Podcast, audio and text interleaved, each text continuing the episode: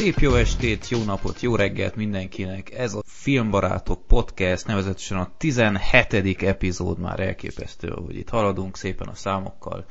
Most hosszú idő után megint csak kettesben fogunk itt dumálgatni, mert Dancsó Peti valahogy elveszett, nem válaszol az e-mailekre, úgyhogy hát ki van itt? Te ki más? Ki más? Zoli, az Otherworld nagymestere, sziasztok! Szia Freddy, sziasztok! És hát múltkor a Facebook filmbarátokos oldalon felvetettem egy ötletet, és elég jó fogadtatás volt az egésznek, hogy bemelegítésképpen egy villámkérdés fordulót fogok csinálni, és Zoli nem is tudja a kérdéseket, úgyhogy itt most... Én, én az ötletről se tudtam egyébként, tehát én röstellem, de nem követtem magát a kezdeményezést sem. Semmi baj, annál jobb. Annál jobb. Három kérdés lesz. Ha lehet, akkor frappánsan, így fejből válaszoljál Zoli, ami a legelső az eszedbe jut. Na, az, készülök. Az első kérdés, amit Dániel tett fel, Melyik filmet imádtad kiskorodban, amit mai szemmel nem értesz, hogy hogyan szerethettél? Van ilyen. Uh. Hát én megmondom őszintén, hogy nem szorítkoznék a kiskoromra, viszont volt egy olyan film, amit nagyon szerettem, és amikor megmutattam a mennyasszonyomnak, akkor elsüllyedtem a sárga föld, hogy úristen, ez hogy tetszhetett nekem. Ez pedig a Lucky Luke és a Daltonok volt. Komolyan, annyira szar az a film. Nem voltam, én ben voltam a mozi sötétjében, és bevallom őszintén élveztem. És ott voltam, röhögtem, és ezt muszáj látni mindenki másnak is. és, és megmutattam, és Átya úristen, olyan borzalom volt, hogy lezártuk 10-15 perc után. Mm. Az, az borzasztó de, volt. De ez rajzfilm, vagy valami élőszereplős? Nem, ez a... Hű... Ja, várja, a Til Schweigeres izé? Azaz, azaz, azaz. Azt még én is meg akartam nézni annó egyébként. Lehet, hogy tetszeni fog egyébként, nem tudom. Én már nem merek abban a kérdésben nyilatkozni. Ne, nekem tetszett, amikor még, még, még eh, mindegy másik magazinnál dolgoztam, uh-huh. de eh, mindegy, az volt egy ilyen élmény. Hát gyerekként, ami tetszett, és nem, nem, nem tudnám ezt megmondani. Uh-huh. Tényleg nem. Biztos, ez viszont tényleg egy olyan élmény, vagy meghatározó élmény volt, hogy szar volt, amikor újra néztem. Uh-huh. Én, én erre azt mondanám, hogy az utolsó egy szarvaszt ismered esetleg? Az utolsó egy A címe ismerős, de nem. Egy ilyen uh, rajzfilm fantasy, és gyerekként uh, gyerekként tiszta nagy hatással volt rám, hogy úristen. Hát, mert, mert ilyen, ilyen kicsit ilyen felnőttes volt, és gyerekként uh-huh. ez ilyen teljesen elérhetetlennek tűnt így a Disney-kel felnőve. És akkor megvettem DVD-n, nem tudom, két éve, azt megnéztük, és izé mondtam Freddy-nének, hogy ez, ez, milyen jó lesz. Izé. És akkor így, így néztük, és így, te jó Isten, hát ebből semmit nem csinálnak, csak dalolnak, és, és vannak benne nagyon jó részek egyébként még mindig, de így, így összességében egy hatalmas nagy csalódás volt, és azóta is próbálok megválni a DVD-től valahogy, de Zoli esetleg nem kell egy utolsó egyszarú DVD? Nagyon jó. Nem kell, nem kell. Van egy rovatunk kifejezetten rossz filmek, de teljesen más kategória, úgy érzem. Nem horrorfilm véletlenül? Nem, egy ilyen fantasy mese igazából. Hát akkor nem. Viszont eszembe jutott, hogy melyik volt az a film, többek között, amit gyerekkoromban láttam, akkor idéz, idézőjelbe tetszett, újra néztem felnőttként, és úgy égett a bőr a képemről. De ezt gyerekként sem élveztem annyira, de felnőttként így még arra is rácsodálkoztam, hogy tudtam azt végignézni gyerekként. Ez most lehet, hogy sokak lelkébe belegázolok, szokáson. Nekem az a villó volt. Villó. George Lucasnak tudod, az a ott kóricának az emberek.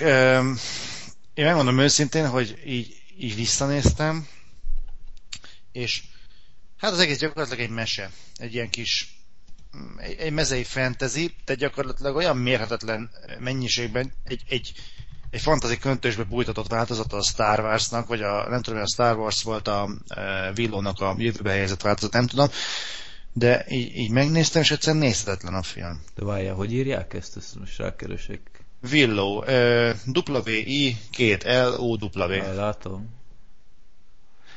Nem is hallottam még. Ha, ha meglát belőle egy képet, szerintem ismerni fogod. És az a durva, hogy gyerekkoromban is egy darab jelenet maradt meg bennem, ahogy az egyik csókát folyton arcon szarja egy galamb. és Két, az egész... két Oscar jelölése van. Komolyan? Jó, jó, most lehet. Mindegy, ennyire néztem utána, mert egyszerűen tényleg felnő az ember, és visszanézi gyerekkora meséit, Aha. és úristen, tudod, így belegondolok, hogy úristen, és ezeket nézve ember lettem. Mhm.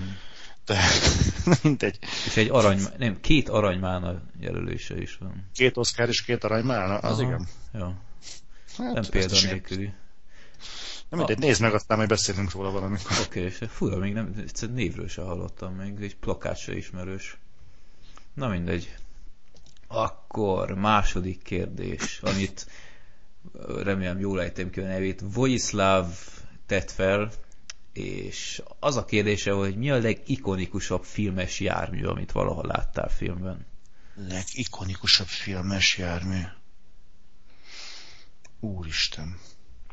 Jézusom. Talán a... Hát amit máig így le tudok hűlni, az a, a Tim Burton féle Batmanben talán a Batmannek az autója. Uh-huh. Hát az, ami annyira durván néz ki. Aztán az első jelent, amikor Kim Basingerrel rohan ki a Michael Keaton a, Uh-huh. Abban az épületből, ahol megjelent a Joker, azt hiszem egy étterem. Uh-huh. És akkor keresik az autót, hogy melyik autóba kéne beszállni. Ez is jó pofa, hogy gondolom, ott állnak ilyen minimalist, meg mit tudom én, milyen jellegű autók, és akkor na melyik kocsiba kéne beszállni, és ott van egy három méter hosszú Batmobil, uh-huh. és uh, így elég jellegzetesen formailag is kapcsolható lenne a Batmanhez, és akkor melyik autóba kéne beszállni, de és akkor abból, abban a pillanatban olyan szögből van felvéve az a uh, Batmobil, és bocsánat, olyan megvilágítása van, és annyira egy erőt és, és mm, tehát minden sugároz, ami a Batman, hogy eh, hát lehet, hogy a hatása miatt volt inkább maradandóbb nekem, mint, mint, mint, mint a funkciója, mint, vagy a jellege miatt, de Uh-huh. talán, talán a Tim Burton féle Batman filmből a, a Batmobile. Uh-huh. Hát nekem ez egyértelműen, nem tudom, Zoli, ismer azt a filmet, hogy Condor Man, keselyű ember, vagy valami ilyesmi. Nem tudom. Nem, nem, nem. nem. Egy, egy Sajnos. ö, azt hiszem 80-as vagy 70-es években készült egy ilyen Disney szuperhős, vagy ilyen, nem is szuperhős, inkább ilyen titkos ügynök paródia film, amiben minden ilyen, ilyen túlzásba vittek, minden túlzásba vittek, és így a jármű is valami, valami abszurd módon ö, röhelyesen menő volt, tehát egy mindenféle szuper funkciója volt, hogy egy ilyen rozoga furgonnak tűnt, vagy valami ilyen, szalmát szállított, vagy, vagy valami ilyesmi. És akkor nyomott egy gombot, és így a, a, annak a furgonnak a kerete így leesett, és egy ilyen szuper korvett lett, és amit mindenféle robot funkcióval lett ellátom, és rákeresek hát a fenn van Youtube-on, azt kilinkelem.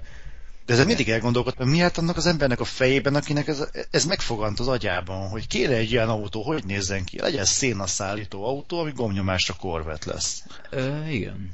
Na, na beírtam, beírtam uh, Condorman, tehát Condorman uh, Car Chase, ezt beírjátok, akkor szerintem megtaláljátok, meg Best Scene HD Csak Remastered, tehát látjátok. Jézusom, ez nem a szuper nagy, de most komolyan. Ne, nem.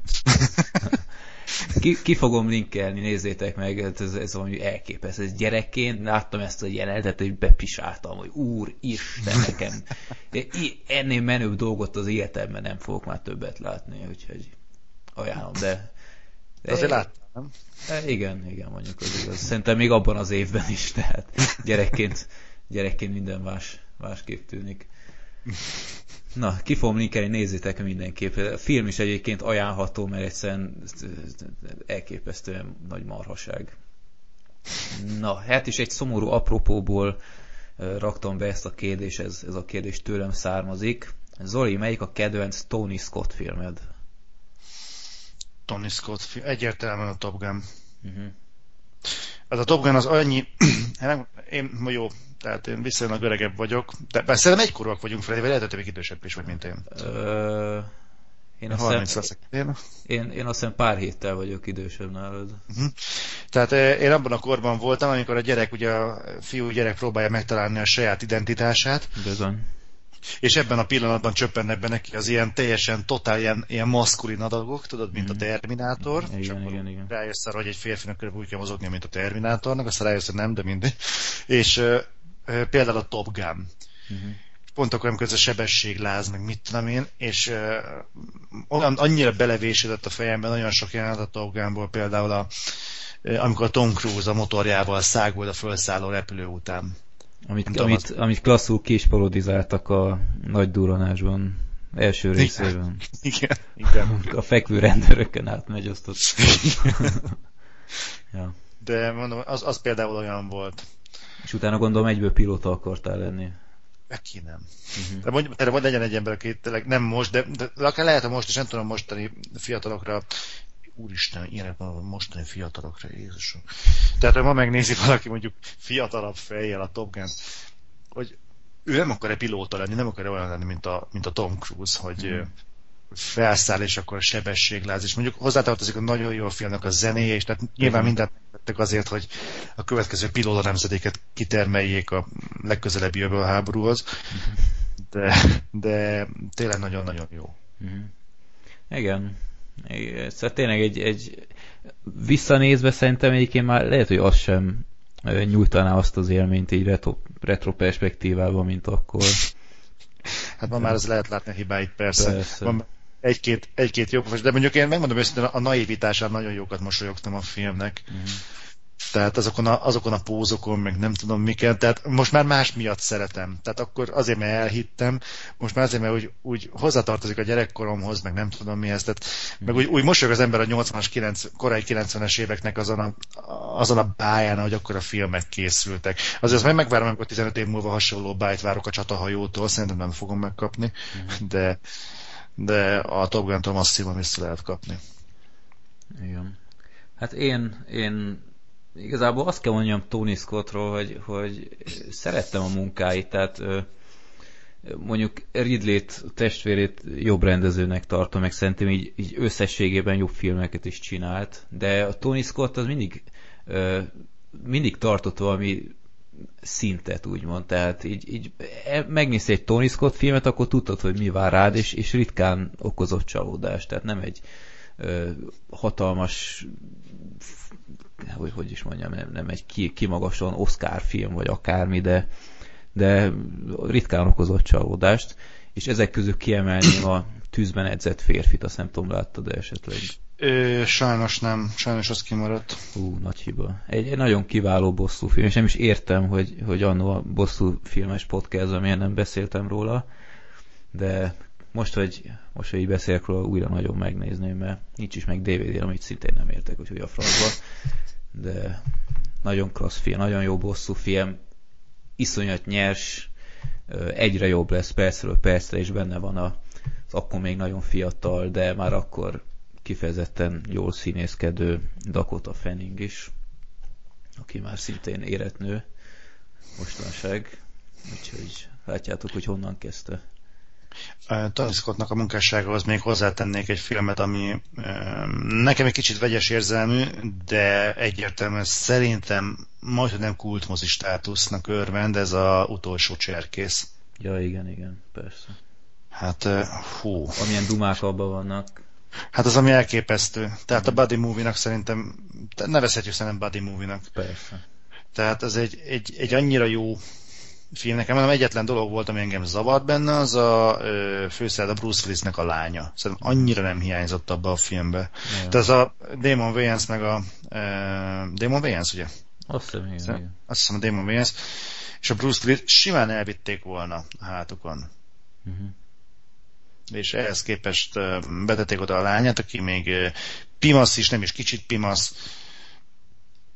nem tudom, nekem valahogy úgy, úgy hátráltatta az egészet, de egyébként nagyon jók voltak benne a figurák, meg minden, és nagyon jó volt rendet, és feszült volt a tempó végig, érdekelt a történet. Uh-huh. Ja.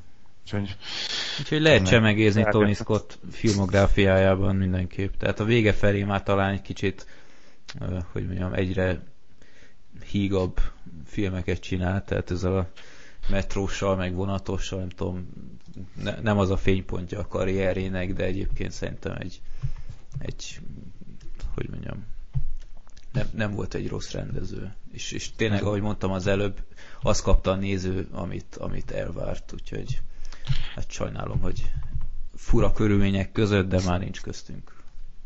Hát kár érte. Hát tőle sokkal rosszabb rendezők praktizálnak, mint mindig Hollywoodban, úgyhogy nincs igazság az életben. Na, hát akkor szerintem ne, ne temessük tovább Tony Scottot, tudta, hogy miért csinál, amit csinál, nem kell, hogy megértsük, de akkor kezdjük el az aktuális filmeket, mert volt miből csemegézni. Hát most, hogy a, a Peti nem jött végül, alaposan át kellett változtatni a listát, de azért vannak benne friss filmek, nem is kevés. Akkor, bizony, bizony. Zoli, hát te úgy, úgy volt, hogy megnézel az Expendables 2-t, hát mi történt? Bizony úgy volt, hogy megnézzük az Expendables 2-t. Hát logisztikai és financiális okai voltak, hogy ez nem így történt. Az egyik, hát az előbbi az az, hogy mi az Expendables 2-nek a forgalmazójával mostanáig nem álltunk kapcsolatban. Uh-huh. Most már kapcsolatban vagyunk, úgyhogy az Otherworld-en be fogjuk mutatni hamarosan majd az Alkonyat hajnal hasadás kettőt, mert arra hál' Istennek már el fogunk jutni. Na, alig várom e, a kommenteket. Ott. Ugye? Nagyon jó lesz. De hát sajnos az Expendables 2 amikor még hozták, akkor nem tudtunk még eljutni rá. Uh-huh. Mindegy, volt a háttérben kavarás, nyílt, kevésbé nyílt, kifejezetten zárt levélváltás, részben rajta voltunk, részben nem. Tehát volt egy ilyen komoly vándorlás a marketing csoportban, de ez lényegtelen. És a másik oldal meg az, hogy anyagilag meg nem tudtuk megengedni magunknak azt, hogy most kifejezetten elmenjünk az Expendables 2-re. Főleg azért, mert, mint ahogy te is mondtad, azért egy elég masszív film felhozatal volt ebben a elmúlt hónapban. És lesz is. És lesz is. Úgyhogy sajnos ö, ö, rovátkázni kellett, és arra jutottunk, hogy az Expendables 2-t azt most, most, most nem.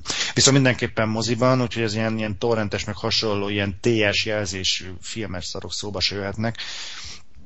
Megvárom a filmes élményt, és akkor majd utána. De te viszont láttad, ha jól tudom. Bizony, megnéztük, és ne spoilerez kérlek, csak... Nem, nem fog. Hát figyelj, most egy ilyen filmnél igazából mi a fenét lehet spoilerezni, tehát történet, az, az azt hiszem mindenki tudja, hogy, hogy semmi másból nem áll, csak dirdurból aztán annyi. De ezzel igazából nincs is gond, mert, mert ezt várja az ember. Nem tudom, az első rész neked hogy jött be? Imádtam minden egyes képkockáját. De mondom, hogy lehet, hogy ez azért van, mert hogy a gyerekkorom egy része, tehát mindenki megjelent ott, és így én imádom, amikor nem is zsáner paródia, ez nem az, hanem Tribute-szerű, nem? Ők, igen, igen, ez nagyon jó, sőt, ez a legjobb talán egy tribute.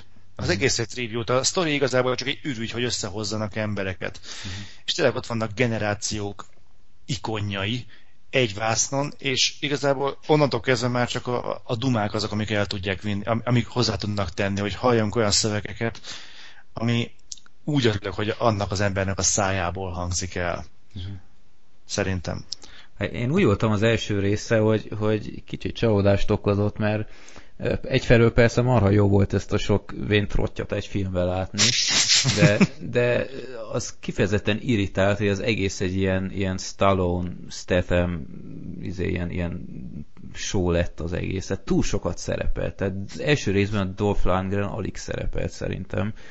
És úgy voltam vele, hogy oké, okay, ezt egyszer el lehet sütni, a másik rész is ilyen hát nem tudom, ilyen kicsit olyan vérszegény szószós értelmében lesz, mint az első, mert az első szerintem messze nem volt olyan brutál, mint lehetett volna.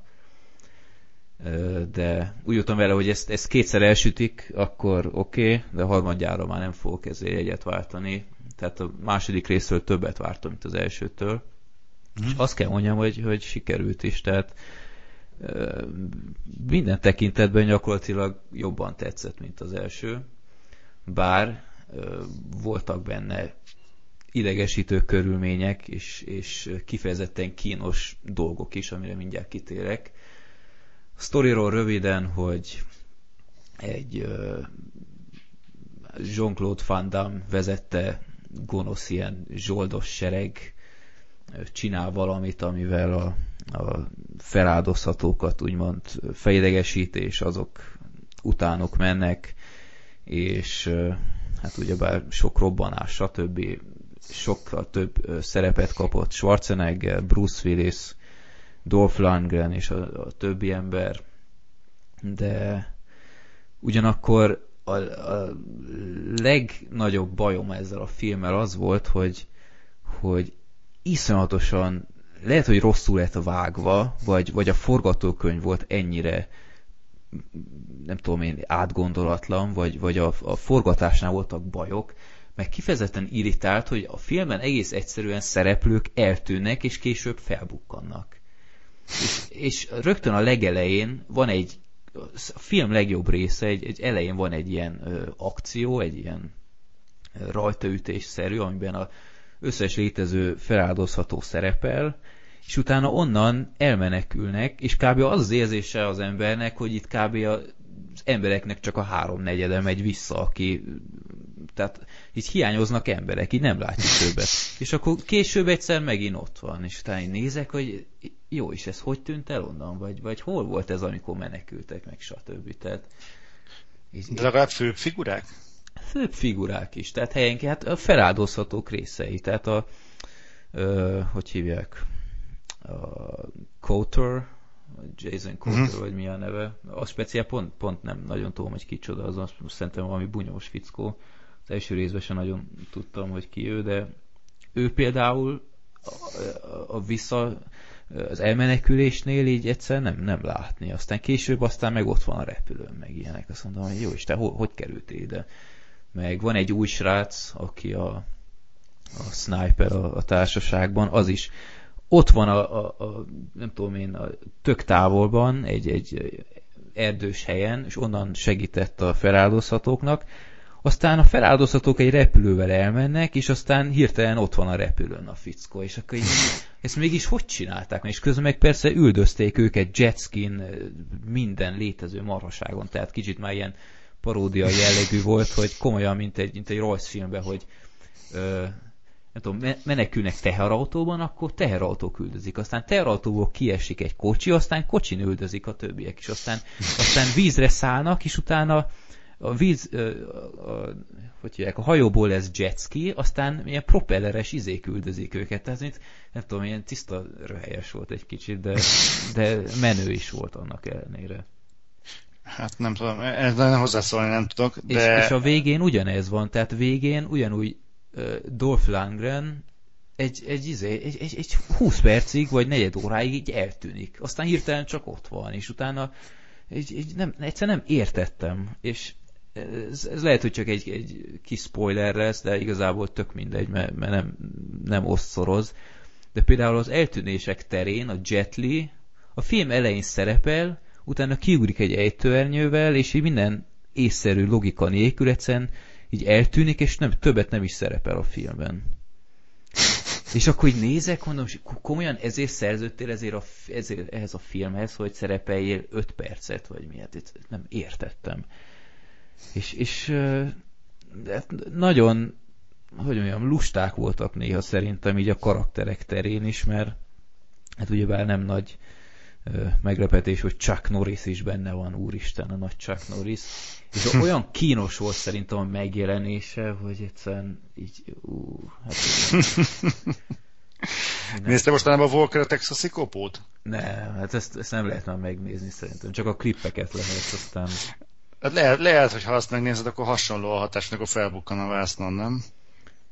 Én, te, én nem tudom, de én nem is igazán tudom, hogy, hogy most mit képzeltek az emberek, mit vártak tőle, hogy ott de annyira ráálltak erre a, a Chuck Norris poén karakterre, hogy szerintem már kicsit túl lozára vették az egészet. Tehát én elhiszem, hogy egy Expendables filmnél nem kell nagy dolgokat elvárni történet terén, meg karakterábrázolás terén, de hát az, amit Chuck norris csináltak, azért az már az már egy ilyen B-filmhez képest is szerintem elég kínos volt, de hát beszéltem mással, az meg pont ellenkező gondolkodik erről, hogy hát ez, ez pont így kellett. Hát nem.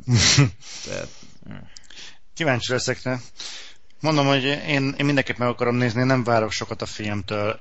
Mm. Én igazából azt várom, hogy azokat a karaktereket, akik ott vannak, azok, azok hozzák azt az érzést, amit úgy, úgy utólag hozzák társat az ember. És ebből a szempontból kíváncsi vagyok, hogy mit tudnak megidézni például Van Damme kapcsolatban. Mm mert nek, én igazából nem láttam túl sok filmet tőle, a véres játékot láttam tőle, meg az időzsaru. Időzsaru, az, nagyon jó volt, azt nagyon szerettem. Komolyan. Aha. Szóval ma is, azt ma is tök szívesen megnézem. Szerintem teljesen egy vállalható filmje van Dámnak. Uh-huh. Szerintem. De mást egyébként úgy nagyon nem. Tehát mindig a izé levegőbe felugrik, és itt és párgában pofáruk valakit. Mm. Tehát ez, ez a figura volt, kérdeznek valamit, a pofárugja az illetőt, aztán megkérdezi, hogy mi volt a kérdés, még egyszer. Igen. Aztán itt, még egyszer itt, itt, is, itt is van egy olyan jelenet, ahol megmutatja, hogy ő még azért fit testileg, de de azért nem, nem vitte túlzásba szerintem ő sem. Ő hát, sem. Hogy, rock is idéz, hogy egy rock is idézettel éljek, hogy van még cucc a pincőben. Ja, ja. Szerintem teljesen jó lehet. Amit Megnézem még, mindenféleképpen. Amit még, amit még elmondanék a filmek kapcsolatban, hogy van benne pár elég durva ilyen logikai baki is. Tehát az egy dolog, hogy van egy olyan 10 perc a filmben, amikor átmegy a hét mesterlövészbe, hót, hót komoly. Tehát ugyanaz a dramaturgia, meg minden, azt néztem, hogy és ez komoly. És Mert akkor... te felismerted, ez azoknak szól, akik tudják, hogy mi az a hét mesterlövész. Hát nem tudom. Hát... Egyszerűen, egyszerűen nem, nem értettem, hogy ez most mit, mit, miért rakták ezt bele a filmbe. De jó, azt mondom, hogy oké, okay, de van egy ilyen rész a, a filmben, ami, ami egyszerűen szintén kicsit megmosolyogtatott, hogy, hogy Van Damme és nem mondom el, hogy miért, de egy csomó ilyen falusi embert így terrorizált, tehát emiatt a hétmesterlövész utalásom, hogy így terrorizált egy falut, és elvitte onnan az embereket, stb. És akkor így, így kellett neki a, a úgymond humán erőforrás, és és aztán olyan serege van a Vandámnak, hogy, hogy abszurd volt az egész, hogy egy, egy zsoldos hadsereg hogy állhat 1500 főből, vagy valami ilyesmi. Hát iszonyatosan sokan voltak. És hogy gondolkodtam, hogy ennyi embered van, akkor mi a szaré rabolsz el falusi embereket ott a sereged, és csináltasd meg velük. Tehát így érdekes volt. Nem tökéletes katonákat képez véletlenül? Nem valószínű. Ha látod, akkor szólt, hogy messze volt attól. Jó, oké. De, igazából tetszett a film, tehát filmtechnikai okokból nagyon-nagyon volna mit rajta javítani. Lehet, hogy a, a vágás volt benne a, a hunyó, tehát főleg ez a fel, felbukkanás, meg eltűnés, ezek voltak azok, amiket leginkább kritizálnék, tehát ez nem tudom, tehát erre, erre figyelni kellett volna, és nem értem, hogy hogy nem tűnt fel vágáskor. És még a film végén van egy nagyon király kis montázs a, a színészeket a, a stáblistánál bemutatják, hogy Stallone, meg stb. Az, ott van egy ilyen pózer kép minden egyes színészről. Ott találtam egy ilyen kis, úgymond easter egget, tehát ilyen kis uh, filmes utalás, vagy akármit, hogy uh, mindig, amikor megjelenik a, a színész, mit tudom, Stallone, akkor hogy felvillan egy koponya a pont a fejénél, egy ilyen, ilyen fél másodperce csak és amikor Schwarzenegger volt, akkor csak egy fél koponya volt, hogyha érted az utalást. Tehát ez, szeretem, hogy, hogy ilyen kis rejtett maraságot, amit kb. ezer nézőből kettő, ha meglát, én szerint, hmm. szerencsére pont oda néztem akkor. De azért tényleg néha így, így, főleg így nosztalgia faktorban igyekeztek a, igyekeztek maximumot kihozni az egészből. Én azt mondom, hogy élvezhető film, nekem jobban tetszett, mint az első, és az elején elmondott kompromisszumommal kapcsolatban én a harmadikra is jegyet fogok váltani, mert ez, ez, egy, ez egy érdekes úgymond ilyen, ilyen projekt, hogy, hogy visszahozzuk a régi embereket, és igazából csak támogatni tudom ezt az ötletet, bár ne éljenek vissza vele, mert az egy bizonyos szintet tartani kéne. Egyébként ennek kapcsán olvastam valahol egy cikket, nem tudom mennyire értesz egyet de mondom ezt annak dacára, hogy nem láttam mondom az X-Mendables 2-t, uh-huh. Mhm. hogy neked nem hiányoznak a 80-as évek akciófilmjei? De, egyébként pont, pont a film kapcsán gondolkodtam, hogy, hogy ilyenek már nem nagyon léteznek, és, és nem tudom igazából miért, mert olyan, hogy egy akciófilm már kevés van, és, és ne, nem arra épül, hogy tehát vagy valami remake, vagy, vagy én nem tudom, vagy valami skifi, tehát ilyen, ilyen egyszerű bosszúállós akciófilm szerintem már tényleg kevés születik. Hát ennek egy eklatáns példája egyébként, amit én teljesen szeretettel nézek meg, máig pedig rendkívül bugyott, de szerintem nagyon jól tükrözi a, a 80-as évek akciófilmét, az a Commando. Uh-huh, igen. Hát szerintem egy frenetikusan jó film. Tehát Igen. két szót nem tudott szegény Schwarzenegger angolul, és elmondották vele azt a kettőt azért. Ja. és... I, I lied. Igen, highlight. Ez fantasztikus.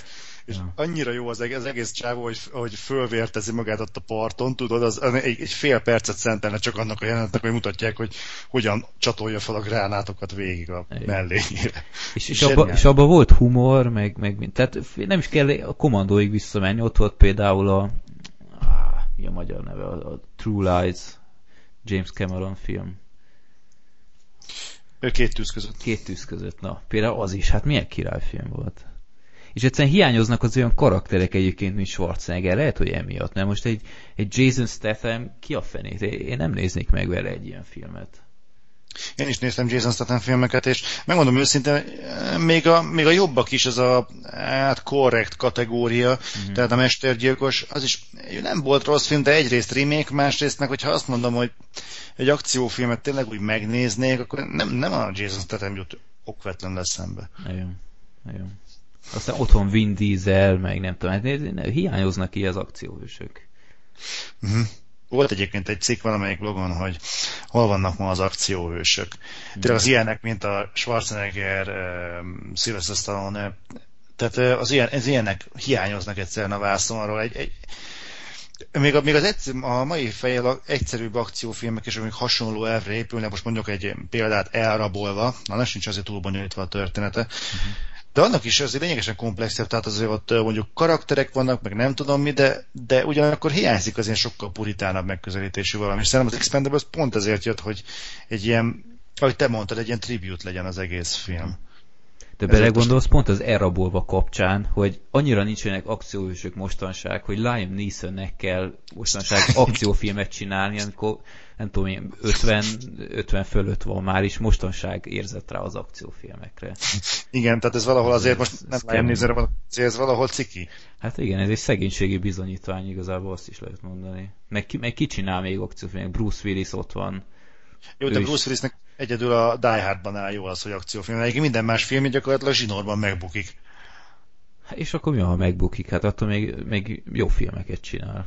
Nem, nem arról van szó, csak értettem, hogy mondjuk egy közönség ízlést hogy meg is találnám zsinórba úgy, hogy tényleg, hogy fű, ez most tényleg nagyon jó lett. A múltkor olvastam, hogy a Bruce Willis most valamit, valamire leszervezték jövő őszig. Tehát folyamatosan be van táblázva, és mm. gyakorlatilag zsinórban minden filmje, ami bekerül a moziba, a kritikusok ízekre szedik.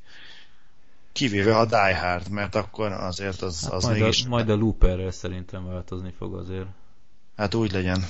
Úgy legyen, csak ott meg nem lesz nehéz, nem lesz könnyű elvonatkoztatni attól, hogy ott van mellette egy Joseph Gordon-Lewitt, mm. akit most ugye úgy, ugyanúgy kezelnek, mint a Michael Fassbender, most függetlenül attól, hogy Michael Fassbender is, ugye ő volt a Prometheusban a, a, a Bishop, mm. meg mm, X-Men mihez kezdődik? Nem, az a Batman volt. X-Men Origins. Az elsők, tényleg X-Men az elsők. Uh-huh. First Class. Hogy abban volt ugye a Magneto, és most azóta tényleg jó volt, és nagyon jót játszott, de így, így olvastam, hogy gyakorlatilag nincs szerep, amire nem merülne fel, hogy Michael Fassbendernek kéne játszania. Lassan ott tartunk, hogy kis hablányt is eljátszhatná. Uh-huh. És így nem tudom, vannak, vannak ilyen, ilyen, ilyen, ilyen tipizált figurák. Hogy jutottam el a Michael Fassbenderhez? Nem tudom. Na mindegy, az a lényeg, hogy, hogy kellenek akcióhősök. Úgyhogy... Igen. Most egyébként így fejből lenne valaki, akit még beraknál a harmadik Expendables-be? Szivárognak a hírek, akik lesznek a harmadik Expendables-be, azt hallottad? Nem, nem, mondjad. Ö, Wesley Snipes. Ez ne, hír... nem sitten van? Ö, ki, mit tudom én, addigra kiengedik. Csak Wesley ezért Snipes. kiengedik. Várjál, Nicolas Cage. Uh. Ö, igen. És mondok még valamit, Harrison Ford. Nem az igazság, hogy mondjuk megmondom őszintén, hogy mondjuk ennél a három névnél hirtelen, hogy bennem is megdobható, fú, basszus, mekkora jó lenne. Azt, hogy elkezdtem gondolkodni, hogy azért mondjuk egy Wesley Snipes nem okvetlenül egy kategória mondjuk az Arnold Schwarzeneggerrel. Uh-huh. Tehát még kaliberét tekintve se, tehát nem nagyon tudsz olyan Wesley Snipes filmet mondani, ami mondjuk olyasmi lenne, mint mondjuk a Schwarz, amit lehet az asztalra, mondjuk egy Terminátor. Tehát a Wesley Snipes nem hiszem, hogy egy, egy, egy, egy blockbuster húzó név. Hát nem. Tehát ez már szerintem a hígulásnak a jele, Harrison Fordról ne is beszéljünk. Nem is, volt neki filmje mostanában? volt ez a tűzfal, vagy meg az Indiana Jones, azt hiszem. Hát az sem ma volt. Hát nem. Az is már két-három éve. Nem szóval tudom. nem tudom, tehát egy kicsit én ezt erőltetetnek érzem, meg mondják a Clint Eastwoodot is, hogy be kéne hozni, nem tudom. Hmm. Egy hát kicsit... Az beszélgessen székekkel. Ott a pont. Én, én egy embert követelek már az első rész óta, hogy mi a francia nem szerepel. Michael Dudikoff. Ez igaz. Michael hát hol a francban az amerikai ninja ember? Renyerőbe behozhatnánk Don the Dragon Wilson-t is. Azt nem tudom ki. A, a kickboxer. Már ilyet nem néztem. Hú, múltkor láttam, nem mentem a postára, és ott voltak ilyen papírtakos DVD-k, és Boxer 2-nek a borítóján, és szoktak lenni ilyen, ilyen kritikusok mondanak valamit, és ilyen láttam, hogy van egy ilyen 90 forintos DVD, nem tudom, mi, mi az Istenet? És látom a Kickboxer 2, és a borítójára ráírtam. Ez egy film. Sokkal jobb, mint az első. Sokkal Don the Dragon Wilson. Aha. Na, Geniális. De mondjuk egy, egy ilyet mondjuk így behúznának, nem tudom, Don Dragon Wilsonnak volt-e valaha filmje a moziban. Flash gordon. Sam Jones. Uh-huh. Minden, ezzel van hogy, nem hiszem. Hogy Steven Seagal, de hát ő nem akar, mert ő haragban van azt hiszem Stallonnal, vagy a produkciós cége, vagy valami ilyesmit olvastam, hogy ő nem hajlandó Hát meg kicsit el is van. Ja, amit még mondani akartam, hogy felejthettem el, hogy a filmben szerepel egy, egy nő is most. Egy ja. ilyen, nem tudom, látta, de esetleg a plakátokon valami kínai csaj. Nem. Egy, egy beraktak, beraktak egy, egy nem is kis szerepre, egy, egy full ismeretlen ilyen kínai, nem tudom én gondolom, ott valami szupersztár, én életemben nem láttam még, és, és annyira hát én, én nem tudom, tehát mi szerepe volt ennek a nőnek, hogy egy, egy, egy mimikát nem bírt produkálni, tehát így ugyanazzal a fapofával, tehát ilyen, ilyen női Nicolas Cage gyakorlatilag ugyanazt az arckifejezést használta mindenre, ilyen durci feje volt, így, teljesen értelmetlen, és ha, ha, már, ha már mindenképp nőt akartak belerakni, akkor elgondolkodtam a moziba, hogy miért nem, miért nem ugyanígy egy ilyen, ilyen női hogy mondjam, ilyen, ilyen, ilyen régi sztárt, vagy valamit, egy ilyen, ilyen trash embert, vagy én gondol, így gondolkodtam, hogy, hogy mit tudom, miért nem rakták be mondjuk Erika Ellennyákot arra, még emlékszel esetleg, vagy, vagy nem tudom én, Samantha Foxot, vagy valami. Tehát ez, ez milyen király lett volna, nem helyette beraknak egy ilyen, ilyen kínai filmbiznisz által bevásárolt akárkit, aki nem tudom, engem rohadtul nem érdekel. Tehát sok, sok értelmét nem láttam annak a karakternek, se a színésznő nem győzött meg, de nem tudom, így ezen elgondolkodtam, hogy, hogy Erika Elennyákot akarom a harmadik részbe. Biztos tökre elhízott már, meg mint. hát, de simán.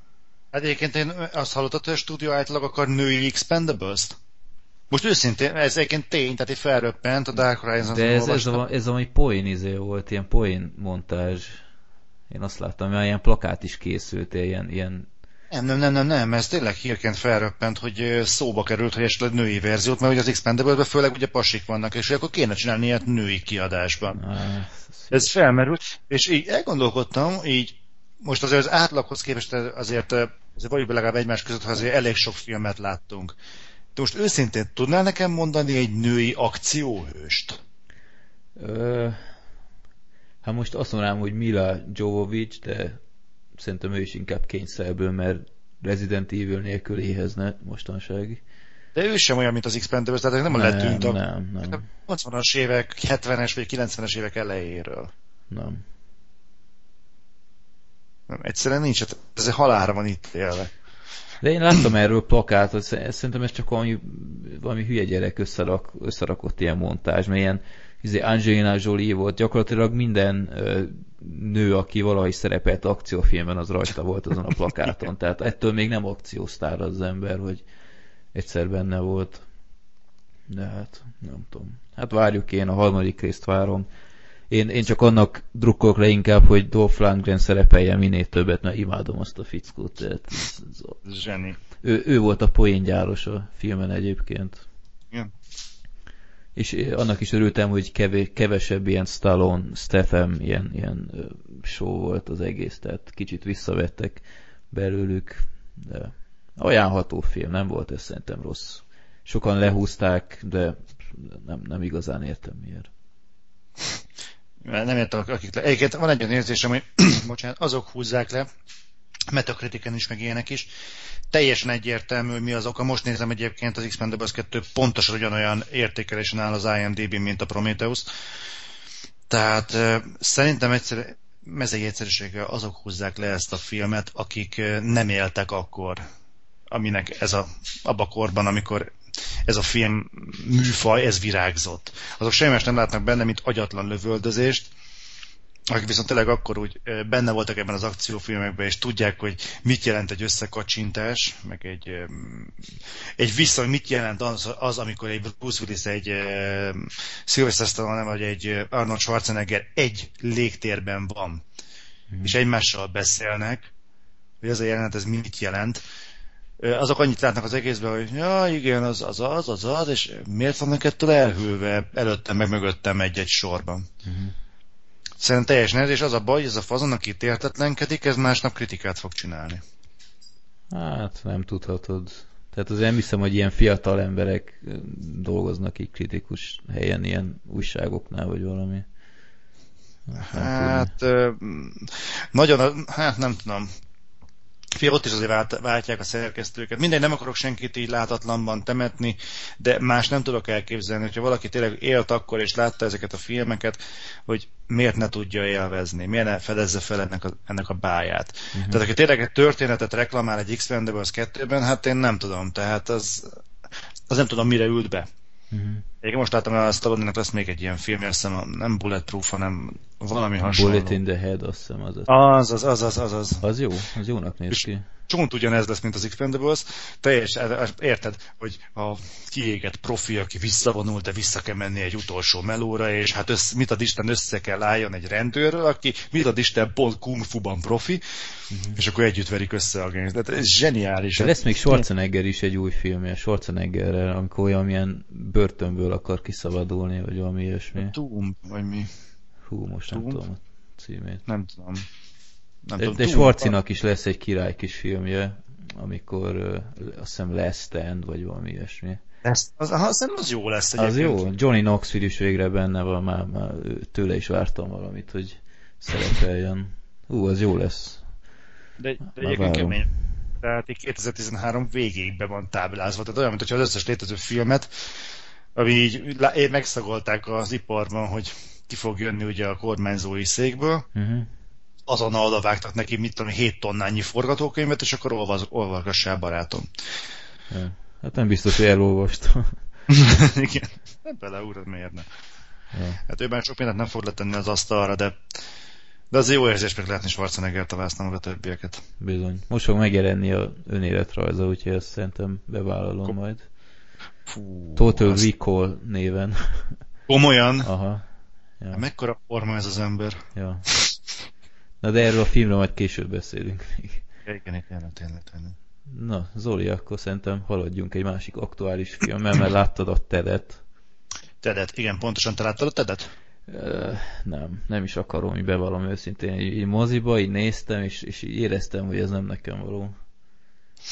Hát én megmondom őszintén, az első, ami mondjuk így pozitív csalódásként élt, ért, az az, hogy a TED nem kapott alcímet. Tehát nem volt ilyen, hogy Ted, a beszélő kokkolino mackó, vagy mit tudom mackó én. Mackó a pácban. Igen, mackó a pácban, meg igen.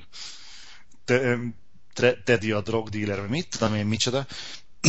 Megmondom őszintén, a bemutató alapján én sem akartam megnézni. Pont az jött le nekem, hogy egy ilyen átlag amerikai baromság lesz, bocsánat, hogy az lesz a poén forrás, hogy ki mekkorát tud káromkodni, és akkor ez milyen jó, meg ki mekkorát tud, mit tudom én, fingani, és akkor ezzel mekkorákat lehet röhögni. Uh-huh.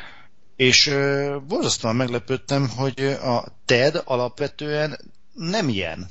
Persze benne vannak az altái poénok, szó se róla, tehát van benne elhangzik egy-kettő, de rogyásig van popkulturális utalásokkal, poénokkal, olyanokkal, amiket tényleg azok tudnak értékelni, akik láttak már filmeket, nagyjából tisztában vannak azzal, hogy ki a Justin Bieber, Flash Gordon, meg ilyenek. Tehát szerintem nagyon jó lett a film. Hát a történet az nincsen igazából túlspirázva, gyakorlatilag minden gyerek életének egy szakaszán biztos kívánta azt, hogy a kedvenc, kedvenc plüsmacia, vagy moncsicsia, vagy tök mindegy, hogy milyen volt, hogy de jó lenne, hogyha beszélni tudna. Akár egy gondolat erejéig is. Aki ezen átment, az biztos, hogy érteni fogja Tednek a helyzet komikumát, mert a Tedben, ugye a, a plüsmacinak a úgymond gazdája, a Johnny, John, az neki a karácsonyra kapott plüsmacia az egyetlen barátja, és hát karácsonykor azt kívánja, hogy bárcsak élne a Ted, mert akkor ők lennének a legjobb barátok, és hát elválaszthatatlanok, és hát a filmnek ugye a, a kiindulás pontja, hogy a karácsonyi kívánság az nagyon erős dolog, uh-huh. és hát életre kell Ted. És együtt törekszik Johnnal, és amikor John belép a 35-be vagy 36-ba, nem tudom, akkor már Ted is egy ilyen drogozós, kurvázós plüsmaci, és, és egy, együtt dumálnak, és, és igazából van valami iszonyatosan szórakoztató abban a filmben. Tehát így, így elmondom, megmondom őszintén, hogy ha most szerepet cserélnék, így elmondanád nekem, akkor én sem biztos, hogy azt mondanám, hogy fú, hát ezért most megyek a moziba. De megmondom őszintén, hogy a tedet így néztem, és folyamatosan röhögtünk rajta Aslarra. Van benne tanulság, van lényege, van történet. Én meg voltam lepve, hogy a Mila Kunis szál, a romantikus szál, az szerintem igazából a felnőtt tartalom a tedben. Sokan vannak, hogy mutogattak rá, hogy Family Guy így meg úgy, és hogy a Family Guy-nak a rendezője. Na akkor most fogom elriasztani a legtöbb filmbarátok hallgatót, nem tudom, hogy ezzel a felvezetéssel mondhatom-e, Freddy? Persze. Én nem bírom a Family Guy-t. Tehát én, én belenéztem egy-két jelenetbe, de úgy, hogy átküldték, hogy ezt nézd meg ezt a jelenetet, ez, ez be fog szarni a röhögéstől. És az volt a jelenet, hogy a Peter, Peter, nem tud, Peter Griffin. Igen, ö, felhúzott egy üllőt, és a földön volt egy egy dolláros vagy öt dolláros bankó. El akart kapni valakit. És elnéz, hogy jé, egy dollár, és aláugrott az üllőnek, és az a fejére esett. És mondták, hogy hű, ugye mekkora király volt? És ültem, néztem, hogy atya úristen, tehát azért, hogy jó messzire jutottunk attól, ami, mit tudom én, e, e, így, tehát ami az értelmes poénokat jelentette még úgy régen. Uh-huh. Értem, hogy társadalom, és akkor ebben valaki benne, de hát ez társadalomkritika, és nem. Tehát az, hogy beteszek, mit tudom én, egy majmot, aki a WC-ből kihalásza, most bocsánat, a kulát, és elkezdi enni, ez nem társadalomkritika. Tehát uh, itt, itt elég komoly összemosása van annak, hogy az emberek mit tartanak annak, ami, amit így rájuk erőszakol a média. Hmm. Mindegy, ez a személyes véleményem a, a Family Guy-ról, ezt senkire nem akarom ráerőszakolni, viszont én ezzel a tudattal ültem be a TED-re, hogy na, legfeljebb kimegyünk róla, hmm. jó között ültünk a kiárathoz, és őrült jó volt. Volt értelme, emberiek voltak a karakterek, zseniális volt benne Mark Wahlberg, őrült jó volt a film. Úgyhogy már majdnem kedvet kaptam megnézni a Family Guy-t, és ezt tényleg azzal együtt tudtam, hogy milyen a Family Guy. Hm. Úgyhogy szerintem, hogyha van rá érkezésed és van hozzá kedved, ö, helyenként nagyon perverz a film, de de, de jó. Szerintem még akár így, így, így pára és Freddy nével, hogyha kedved van, akkor nyugodtan elmehettek megnézni. Tényleg jó a film. Uh-huh. Érdekes módon, ha már szóba hoztad, ő Freddy azt mondta, hogy jó, ezt nézzük. A moziban így néztük a trélerét film előtt, aztán amit vége lett, azt mondta, hú, de jó, vagy, izé, vagy né, ezt, né, ezt nézzük meg, én meg így ránéztem, hát ez nagyon szar volt. Aztán azóta, azóta többször felvetettem neki, hogy általában mindig azt szoktuk megnézni, amit én választok, bár én sokszor mondom, hogy nyugodtan választ is valamit, de azóta mondtam, hogy oké, okay, nézzük meg a Tedet, Zoli is csinált róla jó kritikát, stb. Aztán, hát nem, nem, hát jó, hát akkor nem. Majd kiveszem TK-ból szerintem, nem tudom, ez valahogy így, így mozis filmnek annyira nem, nem győzött meg, de azt hiszem TK-ból majd kiveszem, adok neki egy esélyt. Zseniális volt a film, és szerintem még egyszer meg fogom nézni, nem moziba, de nincs már TK-ban, mert azért egy kicsit, kicsit drága mulatság ma a mozi. Hát igen. De biztos meg fogom nézni, hát vannak olyan dumák benne, amiket máig idézünk astalra egymásnak. Uh-huh. És akkor ezek szerint jó volt a szinkron is? Szinkronnal láttuk, igen, mert egy fáradt pillanatommal volt, és úgy voltam vele, hogy most nem vesz senki, hogy feliratot olvas és szinkron. Uh-huh. És szerintem nagyon jó volt. Mondták, voltak, akik azt mondták, Mackónak rossz volt a szinkron hangja. Nem tudom. Egyébként szerintem, most, most viccen kívül megint csak el fog érteni az ember, szerintem kezd elterjedni idehaza is egyébként egy ilyen angol nyelvű sznobizmus. Tehát... Hmm. Igazából az, az nem tetszik az egészben, hogy megfigyeled, ez utóbbi nem tudom, pár évben kifejezetten elkezdtem figyelni, hogy a magyar moziknak a, a nézőszámait, és kifejezetten látható statisztikák alapján, hogy az esetek 90%-ában, ami felirattal megy, az esélytelen egy szinkronos filmmel szemben. Ez, ezzel egy, egybevág egy e, metróban most megjelent kimutatás, hogy minden harmadik magyar polgár, vagy ja, igen, tud. Aha. nem beszél nyelv. Igen. Semmiet. És ezt nem értem, hogy, hogy érted, hát, hát olvasni tud az ember, miért nem, miért nem olvas simet? Nem, nem egy szinkronnal, akkor nem nézi meg. És a Batman 2, a, a Sötét Lovag, az még felirattal ment, nem? Most a harmadikra már kapott szinkront. És, és ez, ez, ez egy abszolút tendencia, hogy a, izé, a, a Expendables 2 is, én simán megnéztem volna eredetiben. Nem volt nem volt uh, rossz a szinkron egyébként, amennyire meg tudtam ítélni, nem erről volt szó. De azért mégis egy Schwarzenegger, vagy egy Stallone, vagy akármi, hát azért akarnám látni eredetiben. Chuck, Chuck Norris, vagy társai. És, és hiába jó a szinkron, nem ugyanaz, és, és nem, nem adták szinkron nélkül. Van még valami, amit edhez köthető és itt mindenkit megkövetek, mert ez valószínűleg az én szegénységi bizonyítványom. Én a TED kapcsán kezdtem el értékelni iszonyatosan Mark Wahlberget. Hm. Ez rám nézve iszonyatosan ciki lehet, viszont én pont nemrég, vagy nemrég, nem tudom, valamikor mostanában láttam a, a királyt, ugye a Your Highness-t, ilyen éven belül, és előtte kapta meg a, a, a Natalie Portman a legjobb színésznő Oscar díját. Igen, igen. És utána néztem meg a Your Highness-t. És akkor tudatosult bennem, hogy igazából attól, mert valaki jó drámai színész, még nem okvetlenül jó ö, komikus. Uh-huh. Viszont a Mark Wahlbergnél ez nem igaz. Sőt, ez olyannyira ö, nem igaz a Mark Wahlberg, hogy Mark Wahlberg ezen kívül nagyon jó akciószínész is. Meg dráma. A drámában, akciófilmben és most a TED kapcsán vígjátékban is iszonyatosan jó volt. Uh-huh. Ültem, néztem ezt az embert, és úgy rájöttem, hogy igazából most így zsinórban elég sok Mark Wahlberg filmet néztem meg, és egyikkel sem volt problémám. Vagy ha volt, akkor nem a Mark Wahlberg miatt. Uh-huh. És uh, ide kellett jönnöm, hogy ez egy jó színész. Ez egy nagyon-nagyon jó színész. Igen, beérett gyakorlatilag. Tehát azért látni, megnézni a, meg, megnézitek az IMDb-n a filmográfiáját, szerintem azért egyértelműen egy, egy növekedő mutatót láthatunk a filmek terén. Egy minőségi növekedést. Hát nem tudom, harcos láttad esetleg, Zoli? Láttam, láttam. És abban is jó volt. De mondjuk jó ott, volt. úgy voltam még vele, hogy hát Mark Wahlberg jó, de én, én a Christian Bale miatt akarok. Persze, persze. Hát ott a Wahlberget gyakorlatilag nem csak, nem csak a Bale, hanem a Melissa Leo is szerintem azért lejátszott a, a vászonról. Tehát ott a Wolberg kellett volna legyen a sztár, de hát, hát ahogy mondani szokták, ellopták tőle a sót. De nagyon jó film a harcos, úgyhogy nem bírom eleget reklámozni, mennyire jó kis alkotás. Most sírsz? Hát, közel vagyok. Megvan, megvan Blu-ray-en, de még nem, nem, láttam meg, mert nem néztem meg újra, de most, hogy, most, hogy beszélek róla, megint meg akarom nézni. Nagyon király film. Szóval akkor Ted, azt mondod. Tehát teljesen nézhető, én ajánlom is mindenkinek. Szerintem egy igényes vígjáték. Uh-huh. Igényesebb a folyamában jó, nem az lesz, hogy én nagyon intellektuál poénok, nem, van benne káromkodás, van benne mindenféle, de, de szerintem körökkel jobb, és szerintem nagyon megtévesztő volt a reklámja.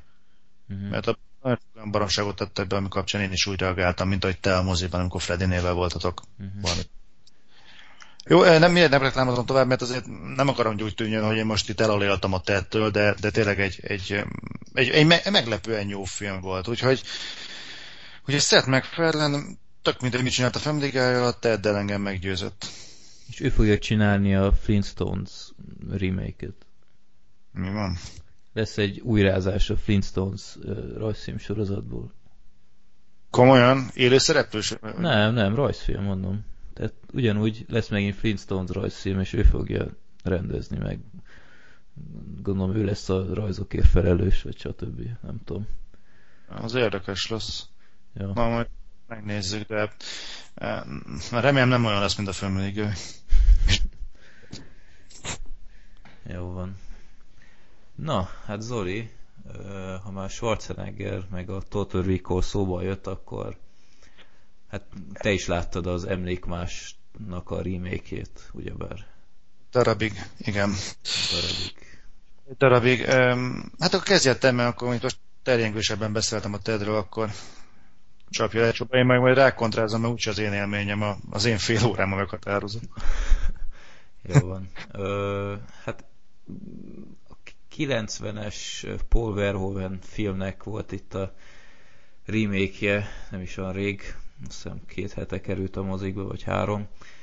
Főszerepben Colin farrell és mellékszerepben a, a Kate Beckinsale, illetve Jessica Biel, és ahhoz képest, hogy mennyire mondták, hogy ú, ez izé, ez azért más lesz, mint a remake, de főleg a film elején azért nagyon hasonlított a kettő egymásra, bár valóban vannak különbségek, például most a, a remake az például nem is a Marson játszódik, hanem végig a Földön. Nevezetesen az a történet, hogy egy, mi volt az, nukleáris háború, vagy, vagy mi, minek a kapcsán? Valami. Valami ilyesmi. Az két, két ország úgymond élte csak túl az egészet, a Egyesült Brit Kolónia, vagy, vagy Föderáció, vagy nem tudom, és a mostani Anglia területén, illetve az annak a kolóniája Ausztráliában.